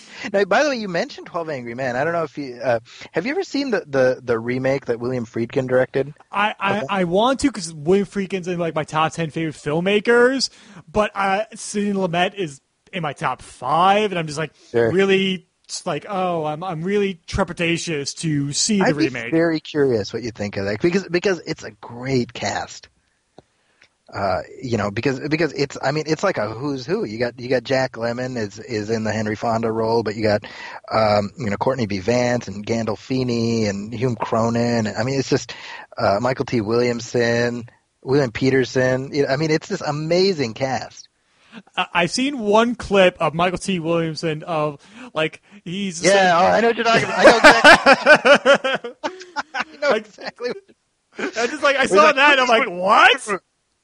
like him just roaring like like like whoa whoa whoa whoa whoa like I understand all acting's a choice, man. I don't but happening there. I was like, okay, all right. I understand, like, all right, this take is for you, and you do what you want, and you make whatever choice you want, like, and that just ended up in the final edit. I'm like, okay, there. See, it's funny because because I show uh, Twelve Angry Men because I teach an argumentation and debate class, so I show Twelve Angry Men, and generally speaking, I show the Friedkin one because like people these days don't want to watch black and white, and they get all they get all persnickety about it. So uh, it's like I, I feel comfortable showing it because I feel like it is good in its own way. It's very different. I think I think Jack Lemmon plays uh, juror number eight or whatever. The number, I think he plays him very differently than than Henry Fonda, but it is still a good movie. I'd be very curious what you think of it. If you ever get around to seeing it, let me know. I, I will as, as long as do we have James Gandolfini breathing in it? Like that's my that's my repertoire. Like if we hear James Gandolfini audibly just breathing very loudly, I think I'll be in it for it. I, I don't think it would be a Gandolfini performance if we didn't hear him. yeah, there's there is that in there for sure it's like that or playing with food. Those are like the two big things when it comes to like I know it's the easiest jokes to make about the Sopranos are those two things. Gandolfiniisms. yeah, it, it's so funny. Like I remember watching The Sopranos with headphones on once. Like, like oh, this is very uncomfortable. These therapy sessions now. like I feel bad for Lorraine Bracco in this moment. Um, anyway, back to Mission Impossible Three. Any final yeah. thoughts on the the movie? Man, it's it's a good flick. Like I said, I think I think it's an underrated part of the series. So I I hope uh, you know in the lead up to Fallout, you know we're seeing a lot of people online who are like I'm going to rewatch all of them. I hope a lot of people are, or or I'm going to watch all of them. I hope they're seeking out this one and, and being very pleasantly surprised by it. I I'll co-sign that. Yeah, I think it's a little soft reboot to the series and kind of set the template for what was going to happen afterwards.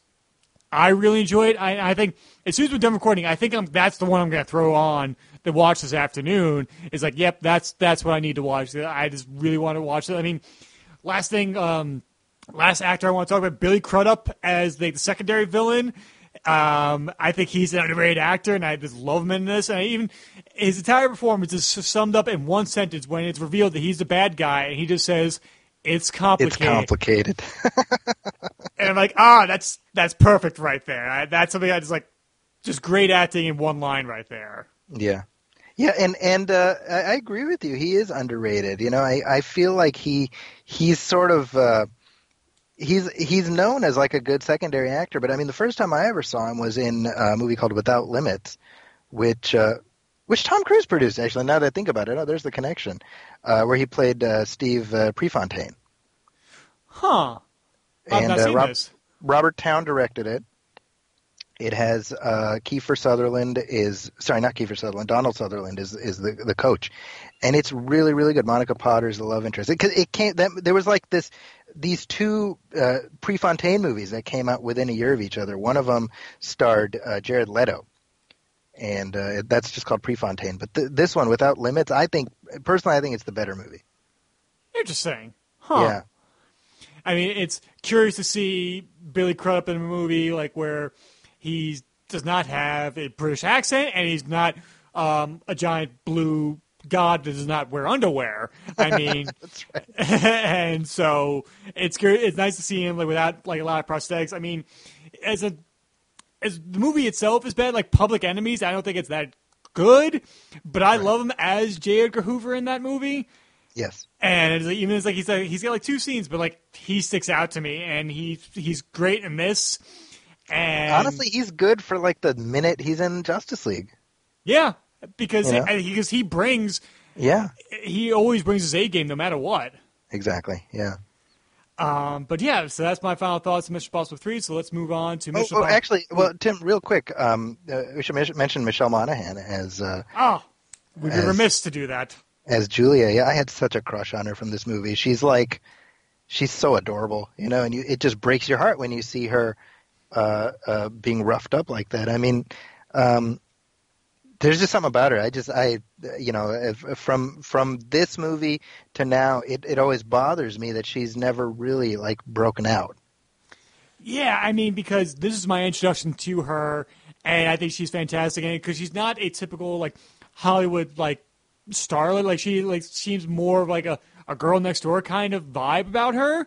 Yes. And like yes, she is gorgeous and she's absolutely beautiful, but she's not like she's not like I guess like trying like a Kardashian or anything that is very like primped up to kind of look to appeal to be beautiful. I think she's very naturally attractive, and she's fantastic in this, and especially in that interrogation scene. And then I think she's great in Gone Baby Gone. I think she's wonderful in that movie. Yeah, yeah, for sure. And and have her like I like the fact that she's she saves Ethan and she's the one kind of saves Ethan Hunt at the very end and revives him and stops him. She kills Billy Crudup. Spoilers, people. Um, but it is complicated. It is. it is complicated trying to explain that how the climax plays out, and I am I'm looking forward to her coming back in Fallout. Yeah, yeah, me too. Yeah, I'm I'm glad that she's still in the mix. Right, right, right. And so let's move on to Mission Impossible Ghost Protocol.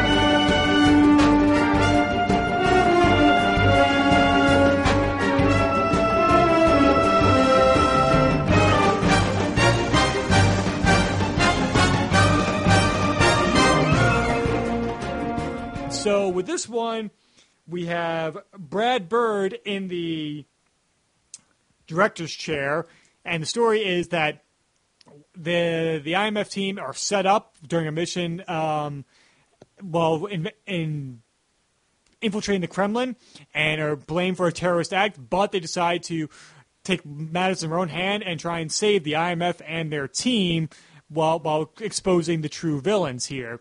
And so I'll ask you your lead up to Ghost Protocol and first viewing of it. So so by the time we got to Ghost Protocol, I was that was where I was like, all right, new Mission Impossible. I'm excited. Like I had finally turned the corner. And and I was excited. I was following the developments. I remember in, in the lead up, you know, they were talking about Jeremy Renner sort of positioning him as the secondary lead so that they could eventually uh, transition Tom Cruise out. I don't think anybody's talking about that anymore, which is kind of funny. But uh, I I remember seeing it. They they they premiered it a week early on IMAX exclusively.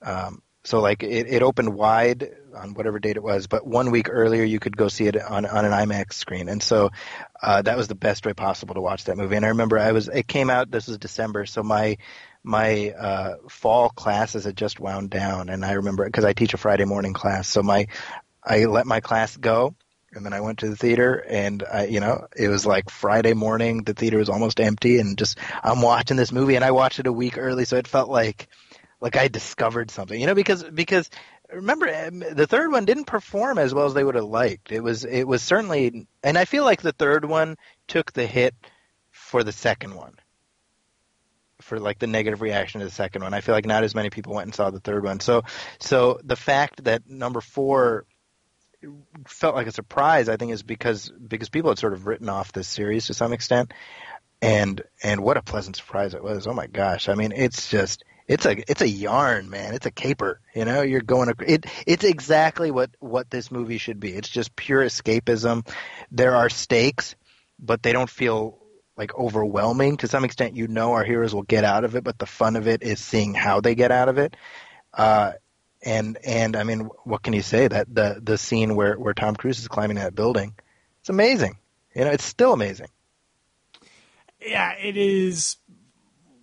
I, I kick myself for not seeing this in theaters. I do not know why I didn't see this in theaters, and especially I didn't. I'm just kicking myself not seeing in IMAX because you got to see the opening to Dark Knight Rises in certain Yes. IMAX. See, Oh, I forgot about that. Yeah, that's right. And so, as uh, maybe I was trying to prevent myself from being too hyped up for Rises to seeing that. I'm not sure, but I did not see this in theaters, and I really am mad at myself because I was a fan of Brad Bird's movies. I was a huge fan of, of The Iron Giant, The Incredibles, and Ratatouille. So him making his live action debut with this movie, it should have been a win win for me. I do not know what was going on at that time. I think maybe it was like I was with school at the end of my semester, and that's why I was trying to get all this stuff done. I do not know. But I did not see this in theaters. I saw this when it came out in home video because, and I was like, maybe, because I heard like the fourth one's the best. I'm like, the fourth one can't be the best. Who you? I'm like, "F- please, all right, relax. Well, let's let's Settle see. down. yeah, let, let's let's see this uh, fourth movie and the opening with like in the prison and with the Dean Martin's uh, "Ain't That a Kick in the Head" like sequence. I'm like, okay, this movie has me. I was wrong. I'm in, and it obviously culminates with the Burj Khalifa heist and another jaw-dropping moment or sequence that happens in this movie. And spoilers, that's my favorite sequence of this movie is the Burj Khalifa climbing. Yep, I'm right there with you. And so, like, are your feelings now going back and rewatching this? Like, how do you feel like this movie holds up compared to the other movies and Rogue Nation? Um, I think I. I mean, it's hard for me to. I think I probably like Rogue Nation slightly more, uh, but I mean, this it's still just such a darn good movie. You know, I mean, it it's it's to me what Mission Impossible should be. I say should like in quotes because everybody has their own idea. But given given what the TV show was, like to me, this is a big screen version of the TV series, and that's what I like. I you know right down to, to the opening credits scene, which which this one does, uh, Rogue Nation does, and also the first one does, where during the opening credits you see scenes from the movie, but uh, from the you know what's going to happen, but you don't know the context. I love that they found a very clever way to do that in the opening uh, credit sequence for this movie, where you know we're following the you know the what do you call it, the fuse as it's burning, and we're seeing all these scenes from the movie, and it, we don't know exactly what. Like they're filmed in a different way. I just thought that was really clever. Uh, Paula Patton, uh, uh, again, I had such a huge crush on her after this movie. You know, I wish uh, they would have found a way to bring her back. I agree because it, like it's it's her and I forget the other actor's name in Mission Impossible Three. Like Maggie Q, I think she's fantastic. Um, and I forget the other the the uh, oh, it's uh, uh, Jonathan Rhys Meyers. Jonathan Rhys Meyers. I'm like, I wish he came back. No disrespect to um, Jeremy Renner and Simon Pegg in this movie. I just wish those characters kind of came back later on. I know people speculate.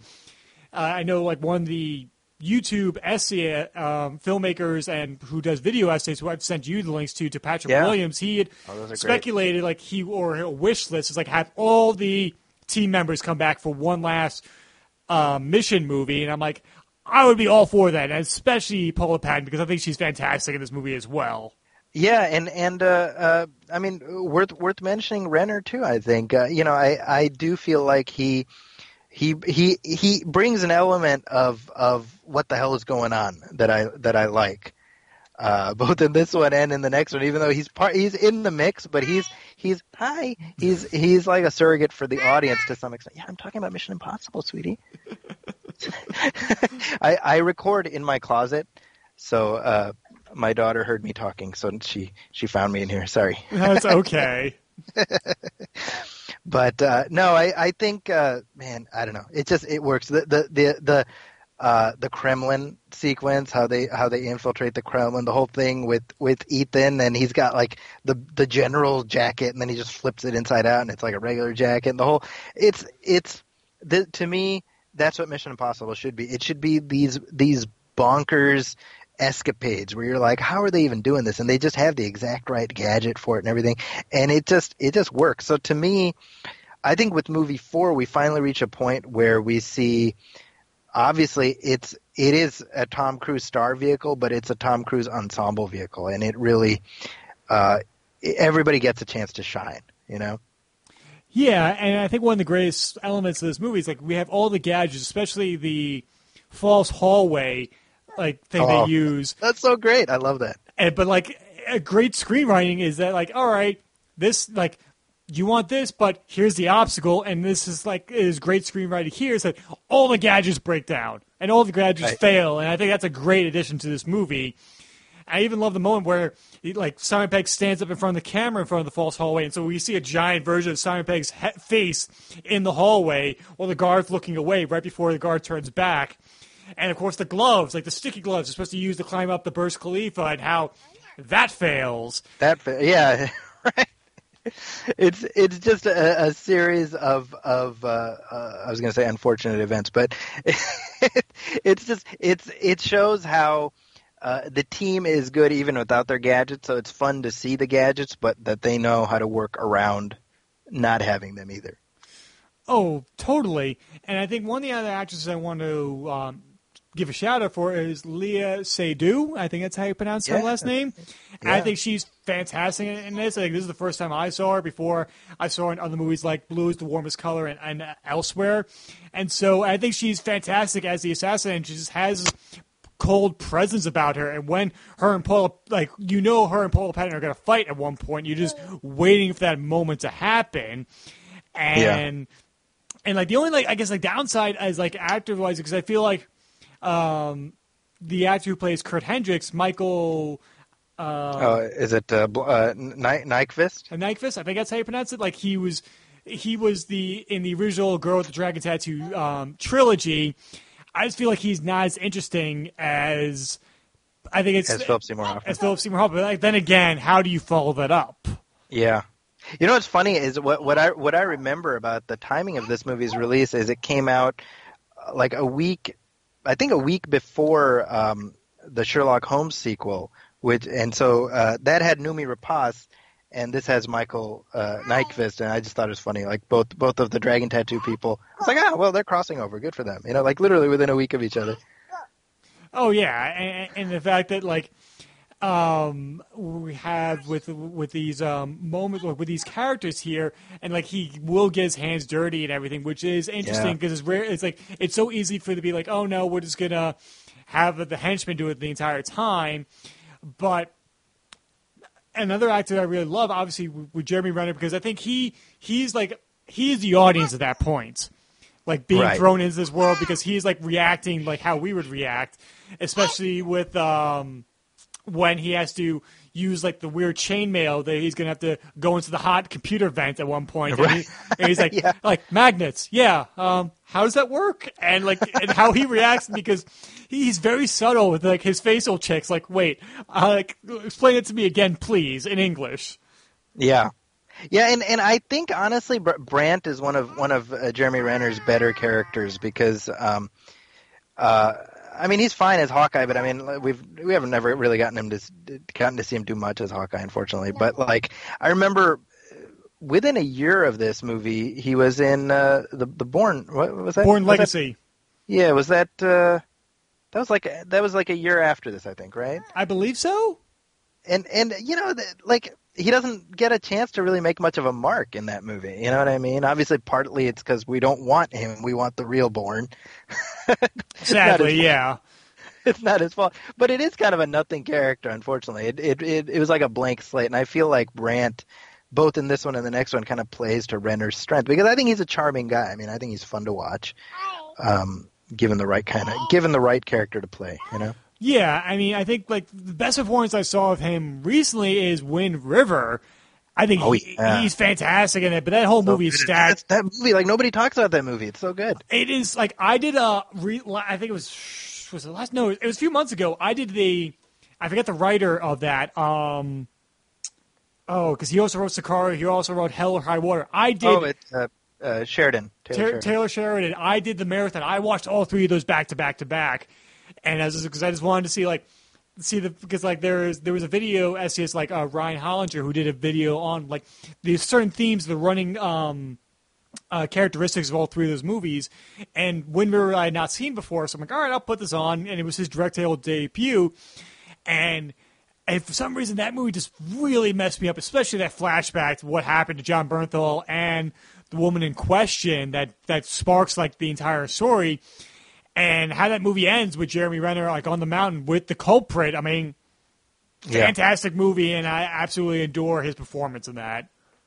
Great. Like that's a movie I hope people more more people will discover on on streaming and stuff. I I hope so too, and I and I really think like it's one of those things that will grow. I think will hopefully gain an audience as it goes forward. Um, another actor I want to talk about, obviously, Simon Pegg gets to be in the field in this one as Benji Dunn and tries to desperately use masks, but does not happen. But I love his his contribution to this movie compared to the third one. Like he does great in third one, but I think this really starts to come into his own here. Yeah, and uh, you know, I mean, obviously by by this point he had he had already become Scotty, and I uh, and I think uh, Abrams was just like, oh man, you know, people like him. He's just uh, he's just a likable presence, and and you know certainly for me because I, I watch the movies with my kids and you know when they watch the first one they're like where's benji? Like they like him the best. Oh that's that's just wonderful right there. Like oh it's no fun without benji. So so yeah we're talking about benji. Yeah. But uh, um, uh, another actor i wanted to to mention real briefly was josh holloway who's in this for like you know 90 seconds or whatever he's in it for. Uh, and i it's such a shame that they just kill him off so quickly but i think he's he's sort of he serves the same function as as uh, what's her name? Keri Russell in the previous one where it's somebody we know and somebody we sort of reflexively like so that it it it hurts a little bit when we lose them. Oh totally. And is it's very interesting here because another thing I want to like bring up because this was photographed by Robert Elswit, who was the usual cinematographer for Paul Thomas Anderson, and uh, this is where like it obviously with the success of The Dark Knight, IMAX cameras became viable for filmmakers to use in feature films, and I love the the utilizing that technology here to make that sequence in the Burj Khalifa that so much more unique. And yeah. and especially watching on blu-ray i'm sure on the 4k blu-ray if there is one it probably looks even more immaculate.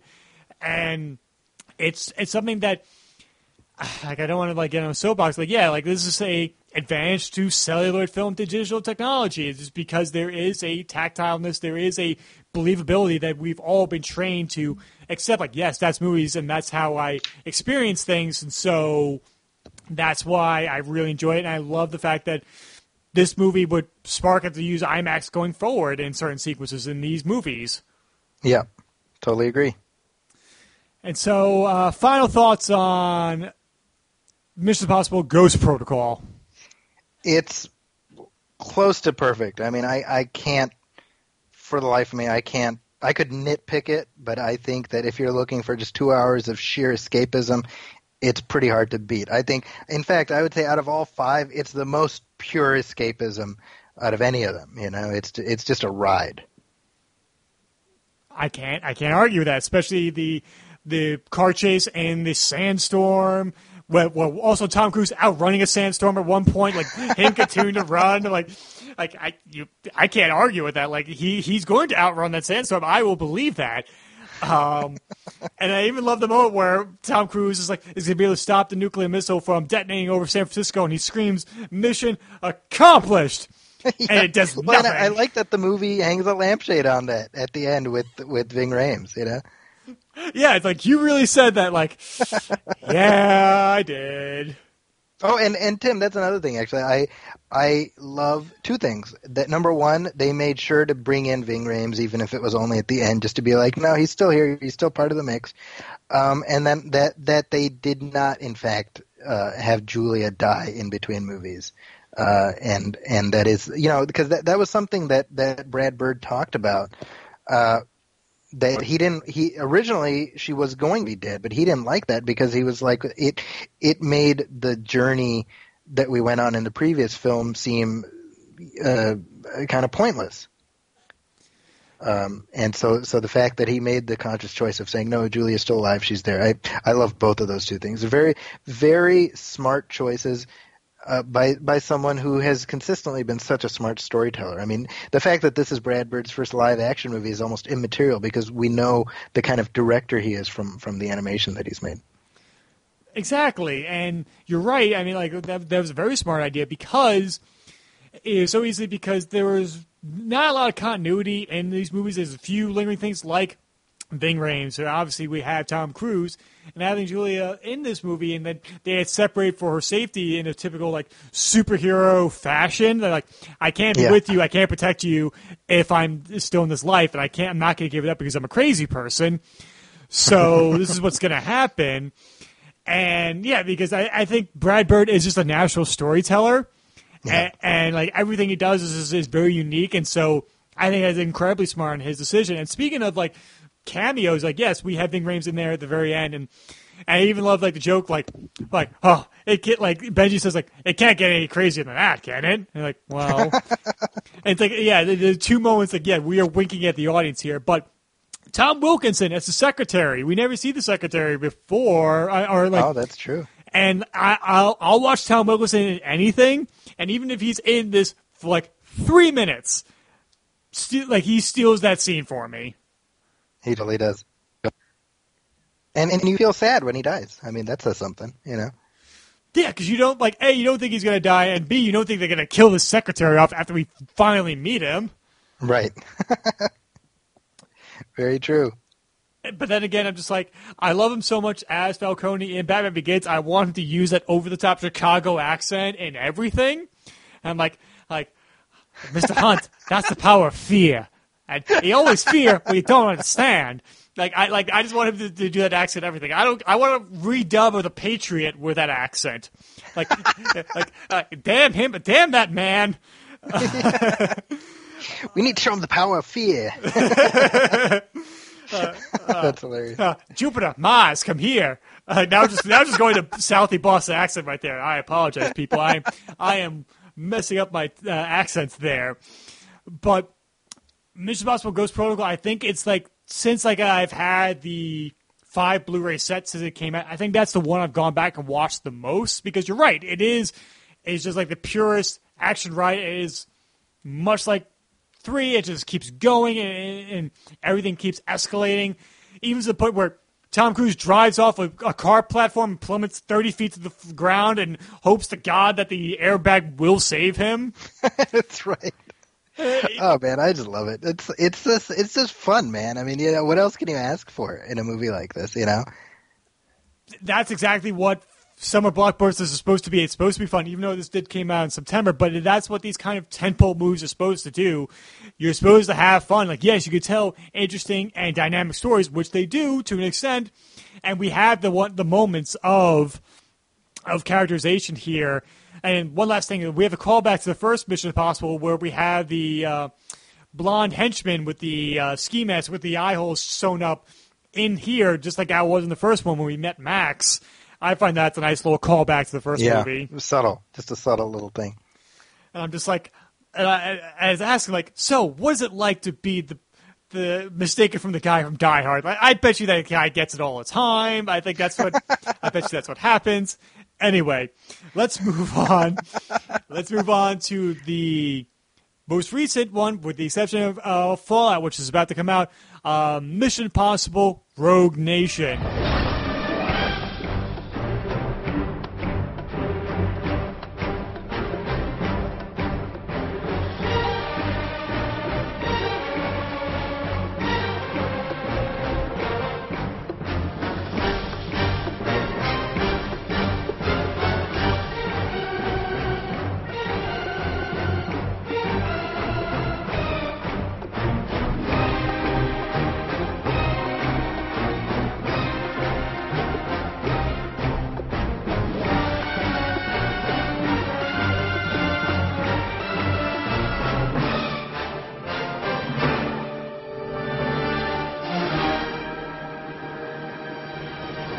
So the story of this of this one is very much like the previous ones. It is, at, but different from the previous ones, where it is a legit sequel to Ghost Protocol. Because at the end of Ghost Protocol, they set up the idea of a rogue nation, and what we find out here is that Ethan and his team try and figure out who the rogue nation is, but they've infiltrated the IMF and are dismantling it, and they have to stop them.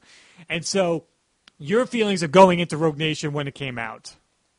Oh, it was just excitement. It was excitement because oh, here's this series that uh, I've come to really enjoy, and I know we're going to get another fun ride. Uh, you know, I will say this: I remember very distinctly. Um, uh, I I mentioned this uh, like back when when Chris McQuarrie signed on to direct. I, I remember talking to Brian on my on my show, and and I was like, I don't know how I feel about that. That's what stupid Zaki circa twenty 12 or 13 said because I was like, he's the guy who he did Jack Reacher. He should be the Jack Reacher Tom Cruise movie guy, and he had somebody else to do the Mission Impossible movie, you know.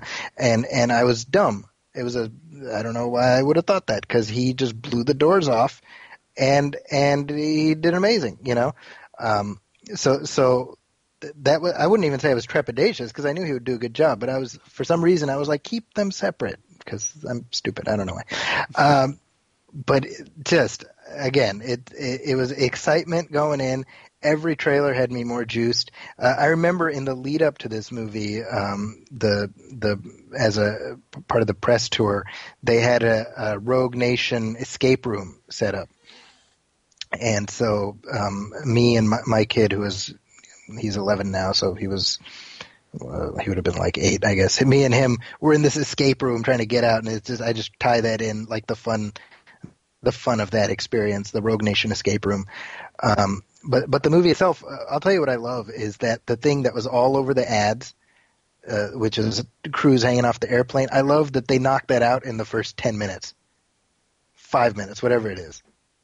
Yeah, it's the and opener. It's the opening it, set piece. Don't you love that? They're like. Psh, we don't we're not even worried. We got so much good shit coming. Like here's yeah, look at this. This is awesome, but just you wait, you know? yeah, it was it's one of the things like that that was like much like how in the current uh, for Fallout, like we have them in the truck coming into a head-on collision with another semi, or him hanging yeah. up the helicopter. Like, like all right, those are the set pieces we've seen. Like there, I bet you there's things that we're we're not going to expect whatsoever, especially all the early reviews, the early previews that have happened, and people raving about the set pieces. Which, like, obviously, this movie is these series of movies are built on the espionage, yes, but it's the action set pieces as the movies go on have become a defining part of this franchise.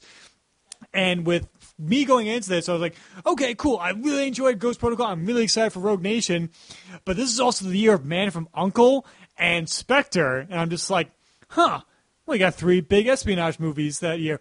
And I, I thought like Spectre, that's gonna be the biggest hit. That's the one I'm probably gonna enjoy the most. I, yes, I enjoy Mission Impossible and the James Bond movies, but like this is before I kind of really soured on Skyfall. I was coming off that initial high for that movie. I'm like, Spectre, it's going to be great. And we're all going to have a really good time. That by the end of the year, I'm like, whew, Rogue Nation, man. I was, I, I yeah. apologize for discounting you, and you were the best espionage movie that year. Yeah, totally agree. I and it's funny too because because Rogue Nation and uh, Spectre are are telling very similar stories. I mean, it's you know they're they're both it's the organization that uh, you know the the good guy team and the bad guy team has to go against and you know very there's like superficial similarities which I noted at the time and uh, it to me it was just like uh, you know after seeing Spectre I was just like Rogue Nation just did it better you know yeah, because like the idea is being like we do not need an antiquated system like this. We have drones. We don't really, and we can just hack into anything. We don't need people on the ground to be in disguise and everything and trying to extract information that way. Like, and but both of these movies are testaments. Like, no, this is why we need it. Rogue Nation does it, lot, does it a lot better because I think it's more like the action scenes. There are more of them and they're better. I'm sorry, Spectre. Like you have like maybe three set pieces, and one of them is very boring. I think that car chase throughout um, Rome, I think that's just like, I'm going down this alley and this alley. Yeah. Oh, like, totally. And like, yes, you have a great fight between Daniel Craig and Dave Bautista. Like, that is your highlight of that movie. But like here in Rogue Nation, you have several set pieces that are fantastic, including the opening with the airplane. But I'll ask you, what is your favorite set piece in the movie? Uh, so, well, we, we start off obviously the, the the whole. I love the whole teaser, uh, everything about it, uh, the the escalating tension, and then and then up oh, here's Ethan running. We got to have the Ethan running. Yep. And then I mean it's it's almost like checking off the box. It's like checking the Mission Impossible boxes before we even hit, uh, hit the, the the opening title sequence, which I love. We got to have the running, got to have the crazy death defying stunt. You know. Um, and and then um, oh my gosh, there's the, I just saw this uh, last week, so let me think. Um, the the I think I'll tell you what I what I like most about this movie is, and I said I've said this a few times, but it's it evokes another aspect of the TV show which we've never done, which is they've the the IM team has it all figured out. We just don't realize that they have it all figured out.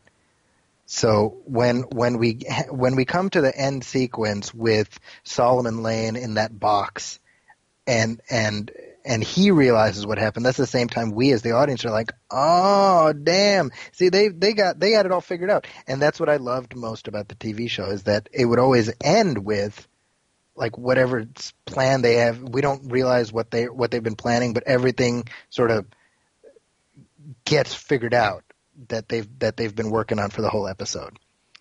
So to me, that's what this is, where we think that oh my gosh, Ethan's in real trouble, but it's like he's actually not. He was he was ten steps ahead of the bad guy the whole time. Yeah, because like it's a series of cons that they play Yes. on the audience and the other characters of the movie, and it's like like all right, how much further can this go? Like how can they? They can't.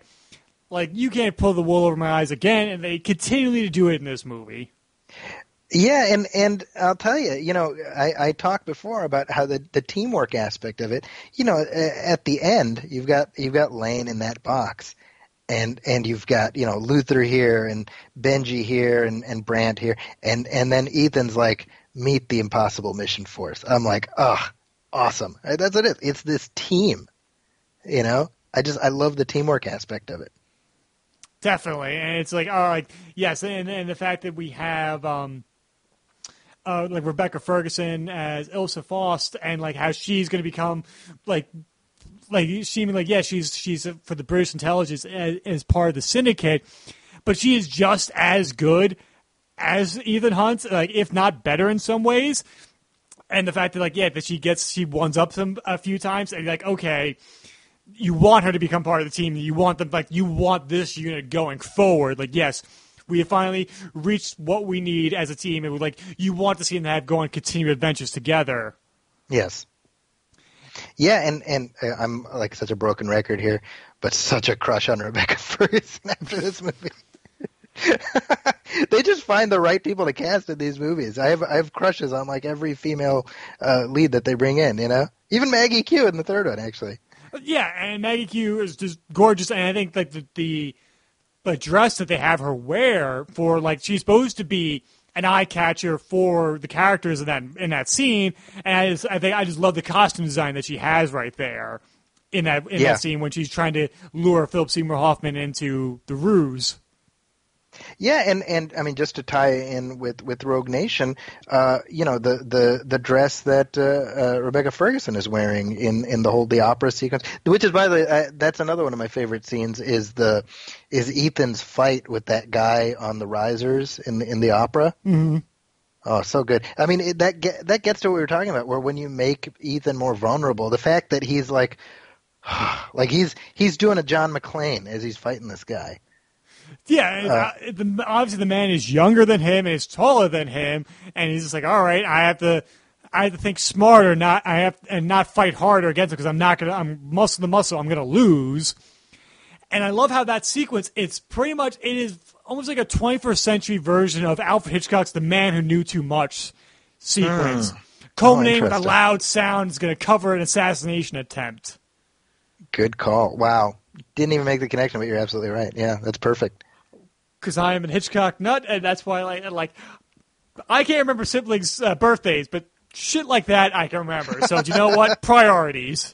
That's hilarious. But yeah, like that sequence alone, like like you could take the sound out of that and just have like the score underneath that sequence, and you know exactly what's going to happen. Yeah. Oh, totally. Yeah, that's exactly right. Yeah. So, so one more thing. Uh, the stakes feel real for our characters. Um, you know, they're- towards the end of the movie when Benji gets captured, I legit, I was like 50-50 he might not make it out of this movie. I can see that, and I, that's why I was so nervous. I'm like, because like your kids and like me, like he's a fan favorite at this point, and you do not want to see him to die. And you're like, like yeah, he's, and then he ends up with a bomb strapped to him. Like, yeah, like this he could go. you know and and so i mean i think when they like i said you, you're like you know ethan hunt is probably not gonna he's he's probably fine. But the honestly the other team members they're they're to some extent they're all disposable. Yeah, I mean, I mean, like it is a criticism of long form media that like you could have like certain TV shows or movie franchises like oh they're untouchable and nothing's gonna happen and they'll probably make it out alive unless the stories are being written by either George R. R. Martin, Steven Moffat, or Joss Whedon. Like, there's a meme with all three of them. Like those three men walk into a bar, everybody you love dies, and so like, it, it, it- but like it is a testament to McQuarrie's writing to make you believe the fact like as a filmmaker like. Benji could get, could die, and anybody could die in this situation. And you think that Brandt does turn on them, and you're like, are they going to fight? Are they going to fight to the death at one point? Yeah, yeah, absolutely. And and uh, uh, what a great villain! It's um, what's what's what's his name? I'm sorry. The, it is actor. Solomon Lane, played by Sean Harris. Sean Harris, that's right. He's I mean he's so like yeah, so weaselly. Like and and you hate him from the jump, man, because because when he when he kills that that uh, young lady in the record store, I mean they may they put you against him right from the start, and so the the the culmination um, when once again it's it's Ethan and Solomon Lane through glass. It's such a perfect reversal. Exactly, and like two things. One, when I was rewatching it for this episode, he's in the record store already when Ethan walks in. He's in another booth. I never noticed that. And two, he's like the series Moriarty because we haven't had a villain that's really like yes, we've had great villains, but like this is someone who's almost like a mirror image to Ethan Hunt, very much like how Dougray Scott's is, but just a very different way. Like, like oh my god, like yes, this is like the foil that Ethan Hunt needs as a as a character. Yeah, totally agree. I mean, he he's uh, to me uh, in terms of the baddies in this series, it's uh, it's uh, Philip Seymour Hoffman and uh, Sean Harris. Both of them are, are fantastic. Yes, and I think this is redeeming for him uh, as an actor compared to Prometheus. So I'm just like, like you're the map maker in Prometheus. I got lost, and I'm like, how, how do you do that? And then you ha- just uh, you got turned into a monster, and you got flamethrower and gunned down at one point. Like it's just like uh, Prometheus is a good looking movie. I'll say that, and Michael Fassbender is great, and um, uh, Noomi Rapace is fantastic. But like. I'm with you, man. I, I, yeah, that movie didn't didn't do much for me. I'll watch Alien Covenant before you. Like that. That's saying something. I enjoy Alien Covenant more than Prometheus, but um, and so do you have a particular set piece that stands out for you in this movie? Well, like I said, the the, the I really like the the opera fight on the risers. I think it's very clever. It's very different from the other stuff that we get in this series uh, and and and the whole the whole teaser sequence from from stem to stern. I loved it. Awesome. I think for me, it's when they're in Morocco and they have to go into the vault, and Ethan has to hold his breath for three minutes. Oh yeah, that's great too. And because fear of drowning is one of my like like things that terrifies me. Despite I still go swimming in the ocean and I still love it. I, I won't let that stop me.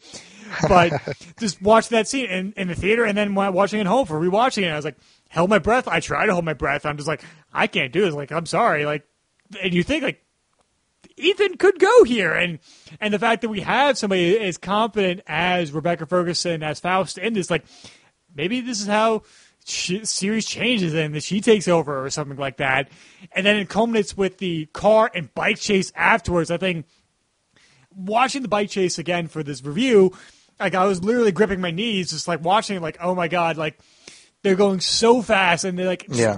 one false move and they will crash and oh he he should have been just a, a smear when that when that bike crashed. Oh yeah and, and like and when she stops and waits in the middle of the road for him and he it comes around the bend and like like you're dead there. I'm sorry. He's just paced at that point. Like he should be like like the road road runner at that point just like just smear across the blacktop as as yeah. as as the coyote, excuse me, as the road runner goes uh, um, flying by. Um, but I even love the moment when in the car chase where he tells Ben, he asks Benji, "Are are you buckled in?" And Benji's like, "You're asking me that now before before they go airborne." and and you know again that's that's something that I really like as the series has progressed it's leaned into sort of Ethan's like it's like he's just he's so tired of having to do this stuff all the time. Like he's he's constantly like, all right, let's do this. Like it's it's a lot of that, and I love you know in in the uh, in the car chase scene we see that, and then when he's fighting the guy, and even in the pre in in Rogue Nation, right when, um, when when when he's like no shit to to Benji, you know, and he's like hanging like, I, I love the further we've gotten, we've moved away from invincible Superman Ethan Hunt, even though clearly that's what he is because we just said like that that bike he should have just been a smear. But I love that the the the series sort of adds these little bits of nuance that just make him feel more like a real guy who's just just trying to keep ahead, just trying to keep one one you know, uh, just his head above water, you know. Yeah, and I love like when he jumps from the one side of the hotel to the other and goes protocol, and he clocks his head against the top of the window before he gets grabbed by everybody and dragged back in. I'm like, you're concussed, sir. Like, like you have serious CTE damage right there from that impact. I know you got your hands up. I'm like, I'm like, you should be bleeding out of the ears, sir. there was a YouTube page. I don't know if they still do it, but like, um, like how many lives it would take, and it would go through movies and see all the wounds that these characters would endure, and like, like would they? How many lives it would take them to survive? Like, how many like lives it would take John McClane to actually survive Die Hard? Like when he's breaking his finger, fingers trying to grab the vent from falling, and bleeding out of his toes and being shot, etc. And like, I want somebody to do that for the Mission Impossible franchise. And how many lives it was taken to survive for Ethan Hunt to uh, make it out of here? And so, oh, go on. No, I, I, it's it's it's hilarious to me. I mean, I, I think. Uh, you know, movie logic is obviously such that yeah, th- these these guys would be either a fine mist or a thick paste. But we, you know, this many movies in, we just kind of go along with it, and I I like that. I mean, you know, uh, what are we twenty 22 years into this series, and and Tom Cruise is still doing it. Like that's unheard of. You know what I mean? It's it's so funny because like how it, how he's able to do these stunts is that he'll give his salary away to the bond company to ensure the, the insurance for the movie, but yeah. he'll, he'll earn it on the back end as a producer. So that's how he's able to keep doing these stunts and still being paid for, it, which I think is really unique and how he's so inclusive to the stunt team and everything, and he's very gracious about that. It's it's just a really admirable thing to see if, an actor to do that. Yeah, I totally agree. And final thoughts before we go into our predictions for Fallout you know, it's it, like I said, it it's a real squeaker. Uh, which one I like better, Ghost Protocol or Rogue Nation? I give a slight edge to Rogue Nation, and I think it's it's remarkable that that again we're 22 years into a series where each installment really does feel like an event now, and it and it feels like we've it, that we've seen that growth curve over the last three movies.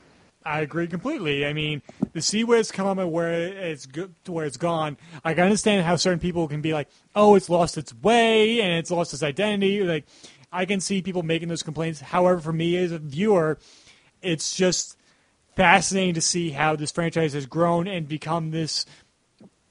It's, it's one of those things like new Mission Possible comes out, like, oh, I am there. I, I'm not yeah. gonna. I'm. It's like. M- must see movies, stuff like that. How it is for like must see TV. Like this is like yes, I'm.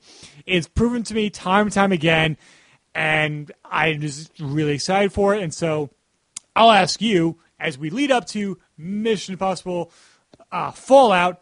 What do you expect? Um, I expect uh, Henry Cavill to load his fists and and to just uh, to want two hours of that. Just just Henry Cavill loading his fists and I'll be I'll be happy. Just what we saw in the trailer.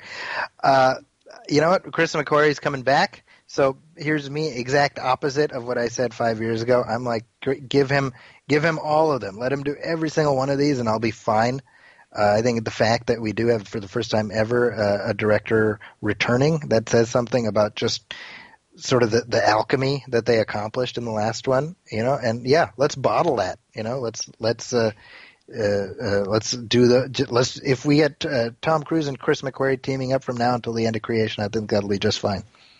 And I think Tom Cruise, by the way, will be alive until the end of creation because I don't know he he bathes in baby blood or something. I don't know. He's doing something right. Yeah, he's he's pulling Elizabeth Bathory. We just do not know about it, and I, That's it's right. like, um, and I agree. Like, yes, it is the first time we have a returning director and writer to the franchise in terms of like being a writer director, and it's continuing. It is a direct sequel to Rogue Nation, and it's the fallout of that. No pun intended.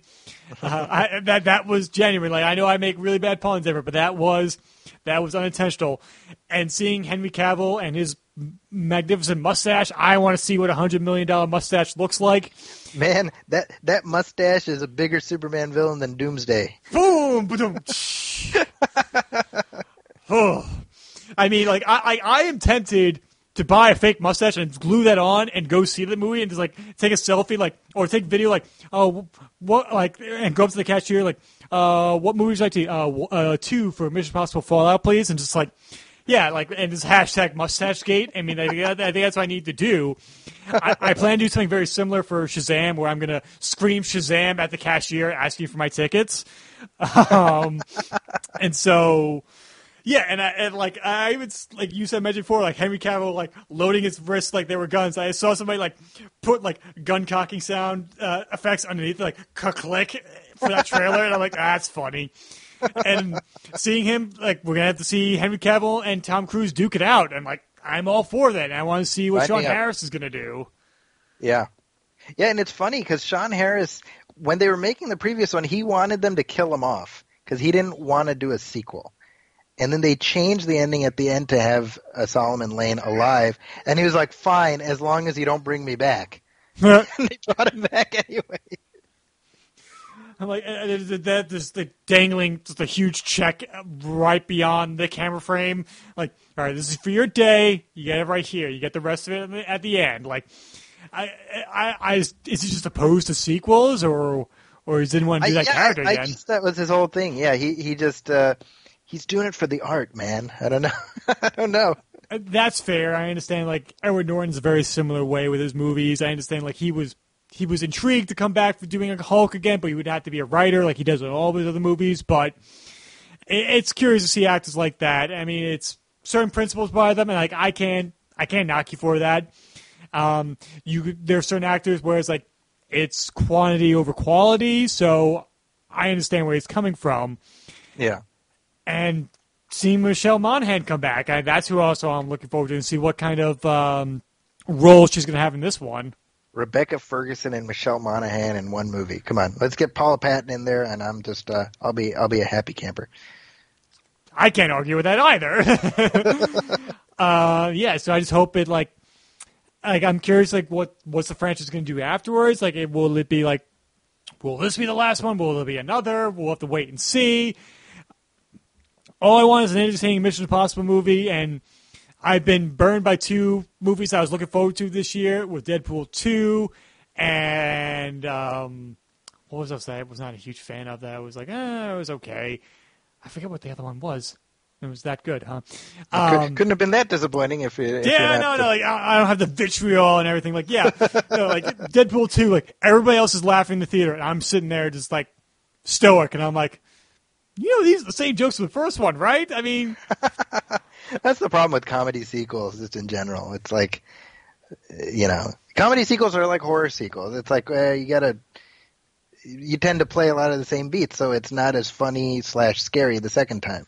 Yeah, it's it's a like, I want to see a really tremendous like like uh, like maybe like the Zucker brothers, like maybe Airplane Two, Airplane Part. Two, uh, I mean, uh, uh, Hot Shots Part Two Maybe yeah. like that's one like a great comedy sequel. That's a great comedy sequel. I agree with that. Yeah, um, but yeah, there's a few jokes in Deadpool 2 I really enjoyed. Everything else I was like, eh, all right, I can take it or leave it. Anyway, it, it, I, I went into Deadpool 2 with with really my because I, I, was fine on the first one. I, I was I didn't love it, but I was fine with it. So I I I didn't go in.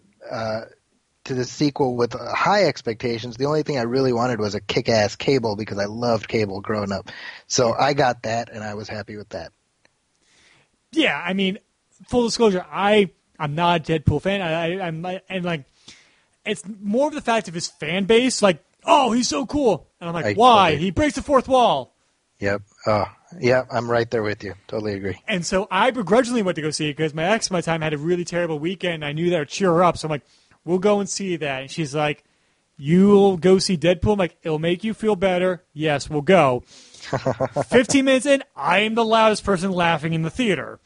And so I was blown away by the first one. So the second one, like, it doesn't have Tim Miller. And I'm like, Is that the missing ingredient? And it doesn't have Junkie XL is on score, doing the score. And I'm like, mm. We'll see what happens. And I'm, I'm like, Cable was good. Domino was fantastic. They, they were the two standouts for me.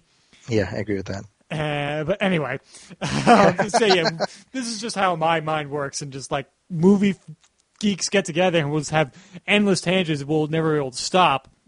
But that's fine with me. yeah, and so I look forward to Fallout and see what happens afterwards. But um, I'll ask your final thoughts and your overall feelings on the Mission Impossible franchise, and do you have a ranking of the movies? Ooh, that's a good question. Well, let's start with my thoughts on the franchise. I, I think if you would have told me in 1996 that that in 2018 we'll still be making these movies and Tom Cruise will still be in them, I would have been like, "What are you out of your mind?" So that's just an achievement. And I think we should we should acknowledge just how unique and special that is. Uh, uh, and and like I said, I've reached a point where I started out being very apathetic towards the movies to the point now where every time a new one comes out, I'm excited. And that's that's uh, I think a lot of people are like that. You know, I see among my students who are like 18, 19, they're like, "Oh, new Mission Impossible," which is weird. You know, you wouldn't think that that because Tom Cruise is not somebody that's really in their uh, wheelhouse, but but uh, that says something about these movies. As far as a ranking goes, I'm going to go five, four, three, one, two. I can agree with that. Um, yeah. My feelings is yeah, it's it's like I could take your feelings on on like the first movie, like yeah, we're gonna do this in 2018. Like no, the, the society's going to fall apart with Y2K. Duh, we're not going to we're going to live to Y. We're not going to see 2018. Um, no, it's like that joke and uh, also in Almost Famous when Jimmy Fallon says like, "Do you think uh, Mick Jagger's going to be up there 50 years old shaking his thing?" No, he's not. And obviously, hindsight being the the, the punchline. Um, yeah, it's something that is continuing to get better and better as it goes, which the franchise rarely does. It really does. I mean, like, how, how often do you see a franchise that continues to get better? It's usually a law of diminishing returns. And with here, I'm just continually surprised and excited whenever a new Mission Impossible comes out. And my rankings probably go four, five, three, one, two. Um, no disrespect to two or, or one. It's just like I just watch these more. I mean, Ghost Protocol and Rogue Nation. It's like it's like by a nose. Like it's a yeah. photo finish. Like that's how my rankings are for those two movies. I agree. All right, and so I want to say thank you, Zaki, for taking time out of your day to talk all about Mission Impossible. Oh man, what a great uh, way to start my weekend! Awesome. And if you want people to follow you on social media and your shows, where can they find you? Oh, um, well, you can find me uh, on Twitter uh, at Zaki's Corner. That's Z-A-K-I-S Corner. Uh, that's also my website, justata.com. And um, my podcast, I have two podcasts. One is called the Movie Film Podcast, which comes out every two weeks or so. And I co-host it with my friend Brian Hall, who writes for uh, the Disney Junior TV show Puppy Dog Pals. And we talk about new releases and all the latest news out of Hollywood. We also do movie commentary tracks and we just dropped two commentaries this past week, one for The Dark Knight and one uh, for the 30th anniversary of Die Hard, where we were joined by uh, Paul Shirey, who's the editor-in-chief of JoBlo.com. Um, I also host a show called Nostalgia Theater, which is every month, and that's where I uh, interview the filmmakers and fans of the things that, that I, I have loved uh, growing up. My next episode drops this coming week, and it'll be my interview with Steven Weber, who starred on the TV show Wings in the 90s, and he was also in Aaron Sorkin's um, uh, uh, Studio 60 on the Sunset Strip, and he's also currently in uh, 13 Reasons Why. Awesome. Uh, yeah. It, it's so funny. Like, as soon as you said wings, just Tony Shalhoub just came to my mind. I'm like, oh, wings there. Sorry. that, wings. that's like the first image that came to my mind. Um, but that's but that's fantastic. And if you want to follow me on social media, you can follow me on Twitter at Timothy Rooney2, my Instagram at TRooney1012, and my my YouTube page, Through the Lens Productions, for my latest short film, Thanks for the Ride, is up. And my other podcast, Please Rewind, for the RF4RM.com, or for RF4RM Retro Show. You can find that show and all the other shows on that network at RF4RM.com. If you like this show, um, give us a five star written review on iTunes. It helps get the word out there, and it really just, I know it's a little thing, but it really helps people who go out of their way to make creative content for people. It shows that it's being appreciated and just gives us infinite amount of more energy and joy of doing this because sometimes it's like you feel like you're talking to a vacuum and like yes like yeah it is nice to like just to express yourself but every now and then just like knowing that people enjoy it it just makes it that much more special. So if you're able to do that i say thank you in advance. And saying since i'm giving out thank you so i to say thank you again Zaki for taking time out of your weekend to talk mission possible. Thank you so much for having me All right. Come back next time. We'll be continuing my One Good Scare franchise, or One Good Scare uh, retrospective, I should say, talking about the Halloween franchise as my, Mike and I talk about the 20th anniversary of the Halloween franchise with Halloween H2O. So come back for that.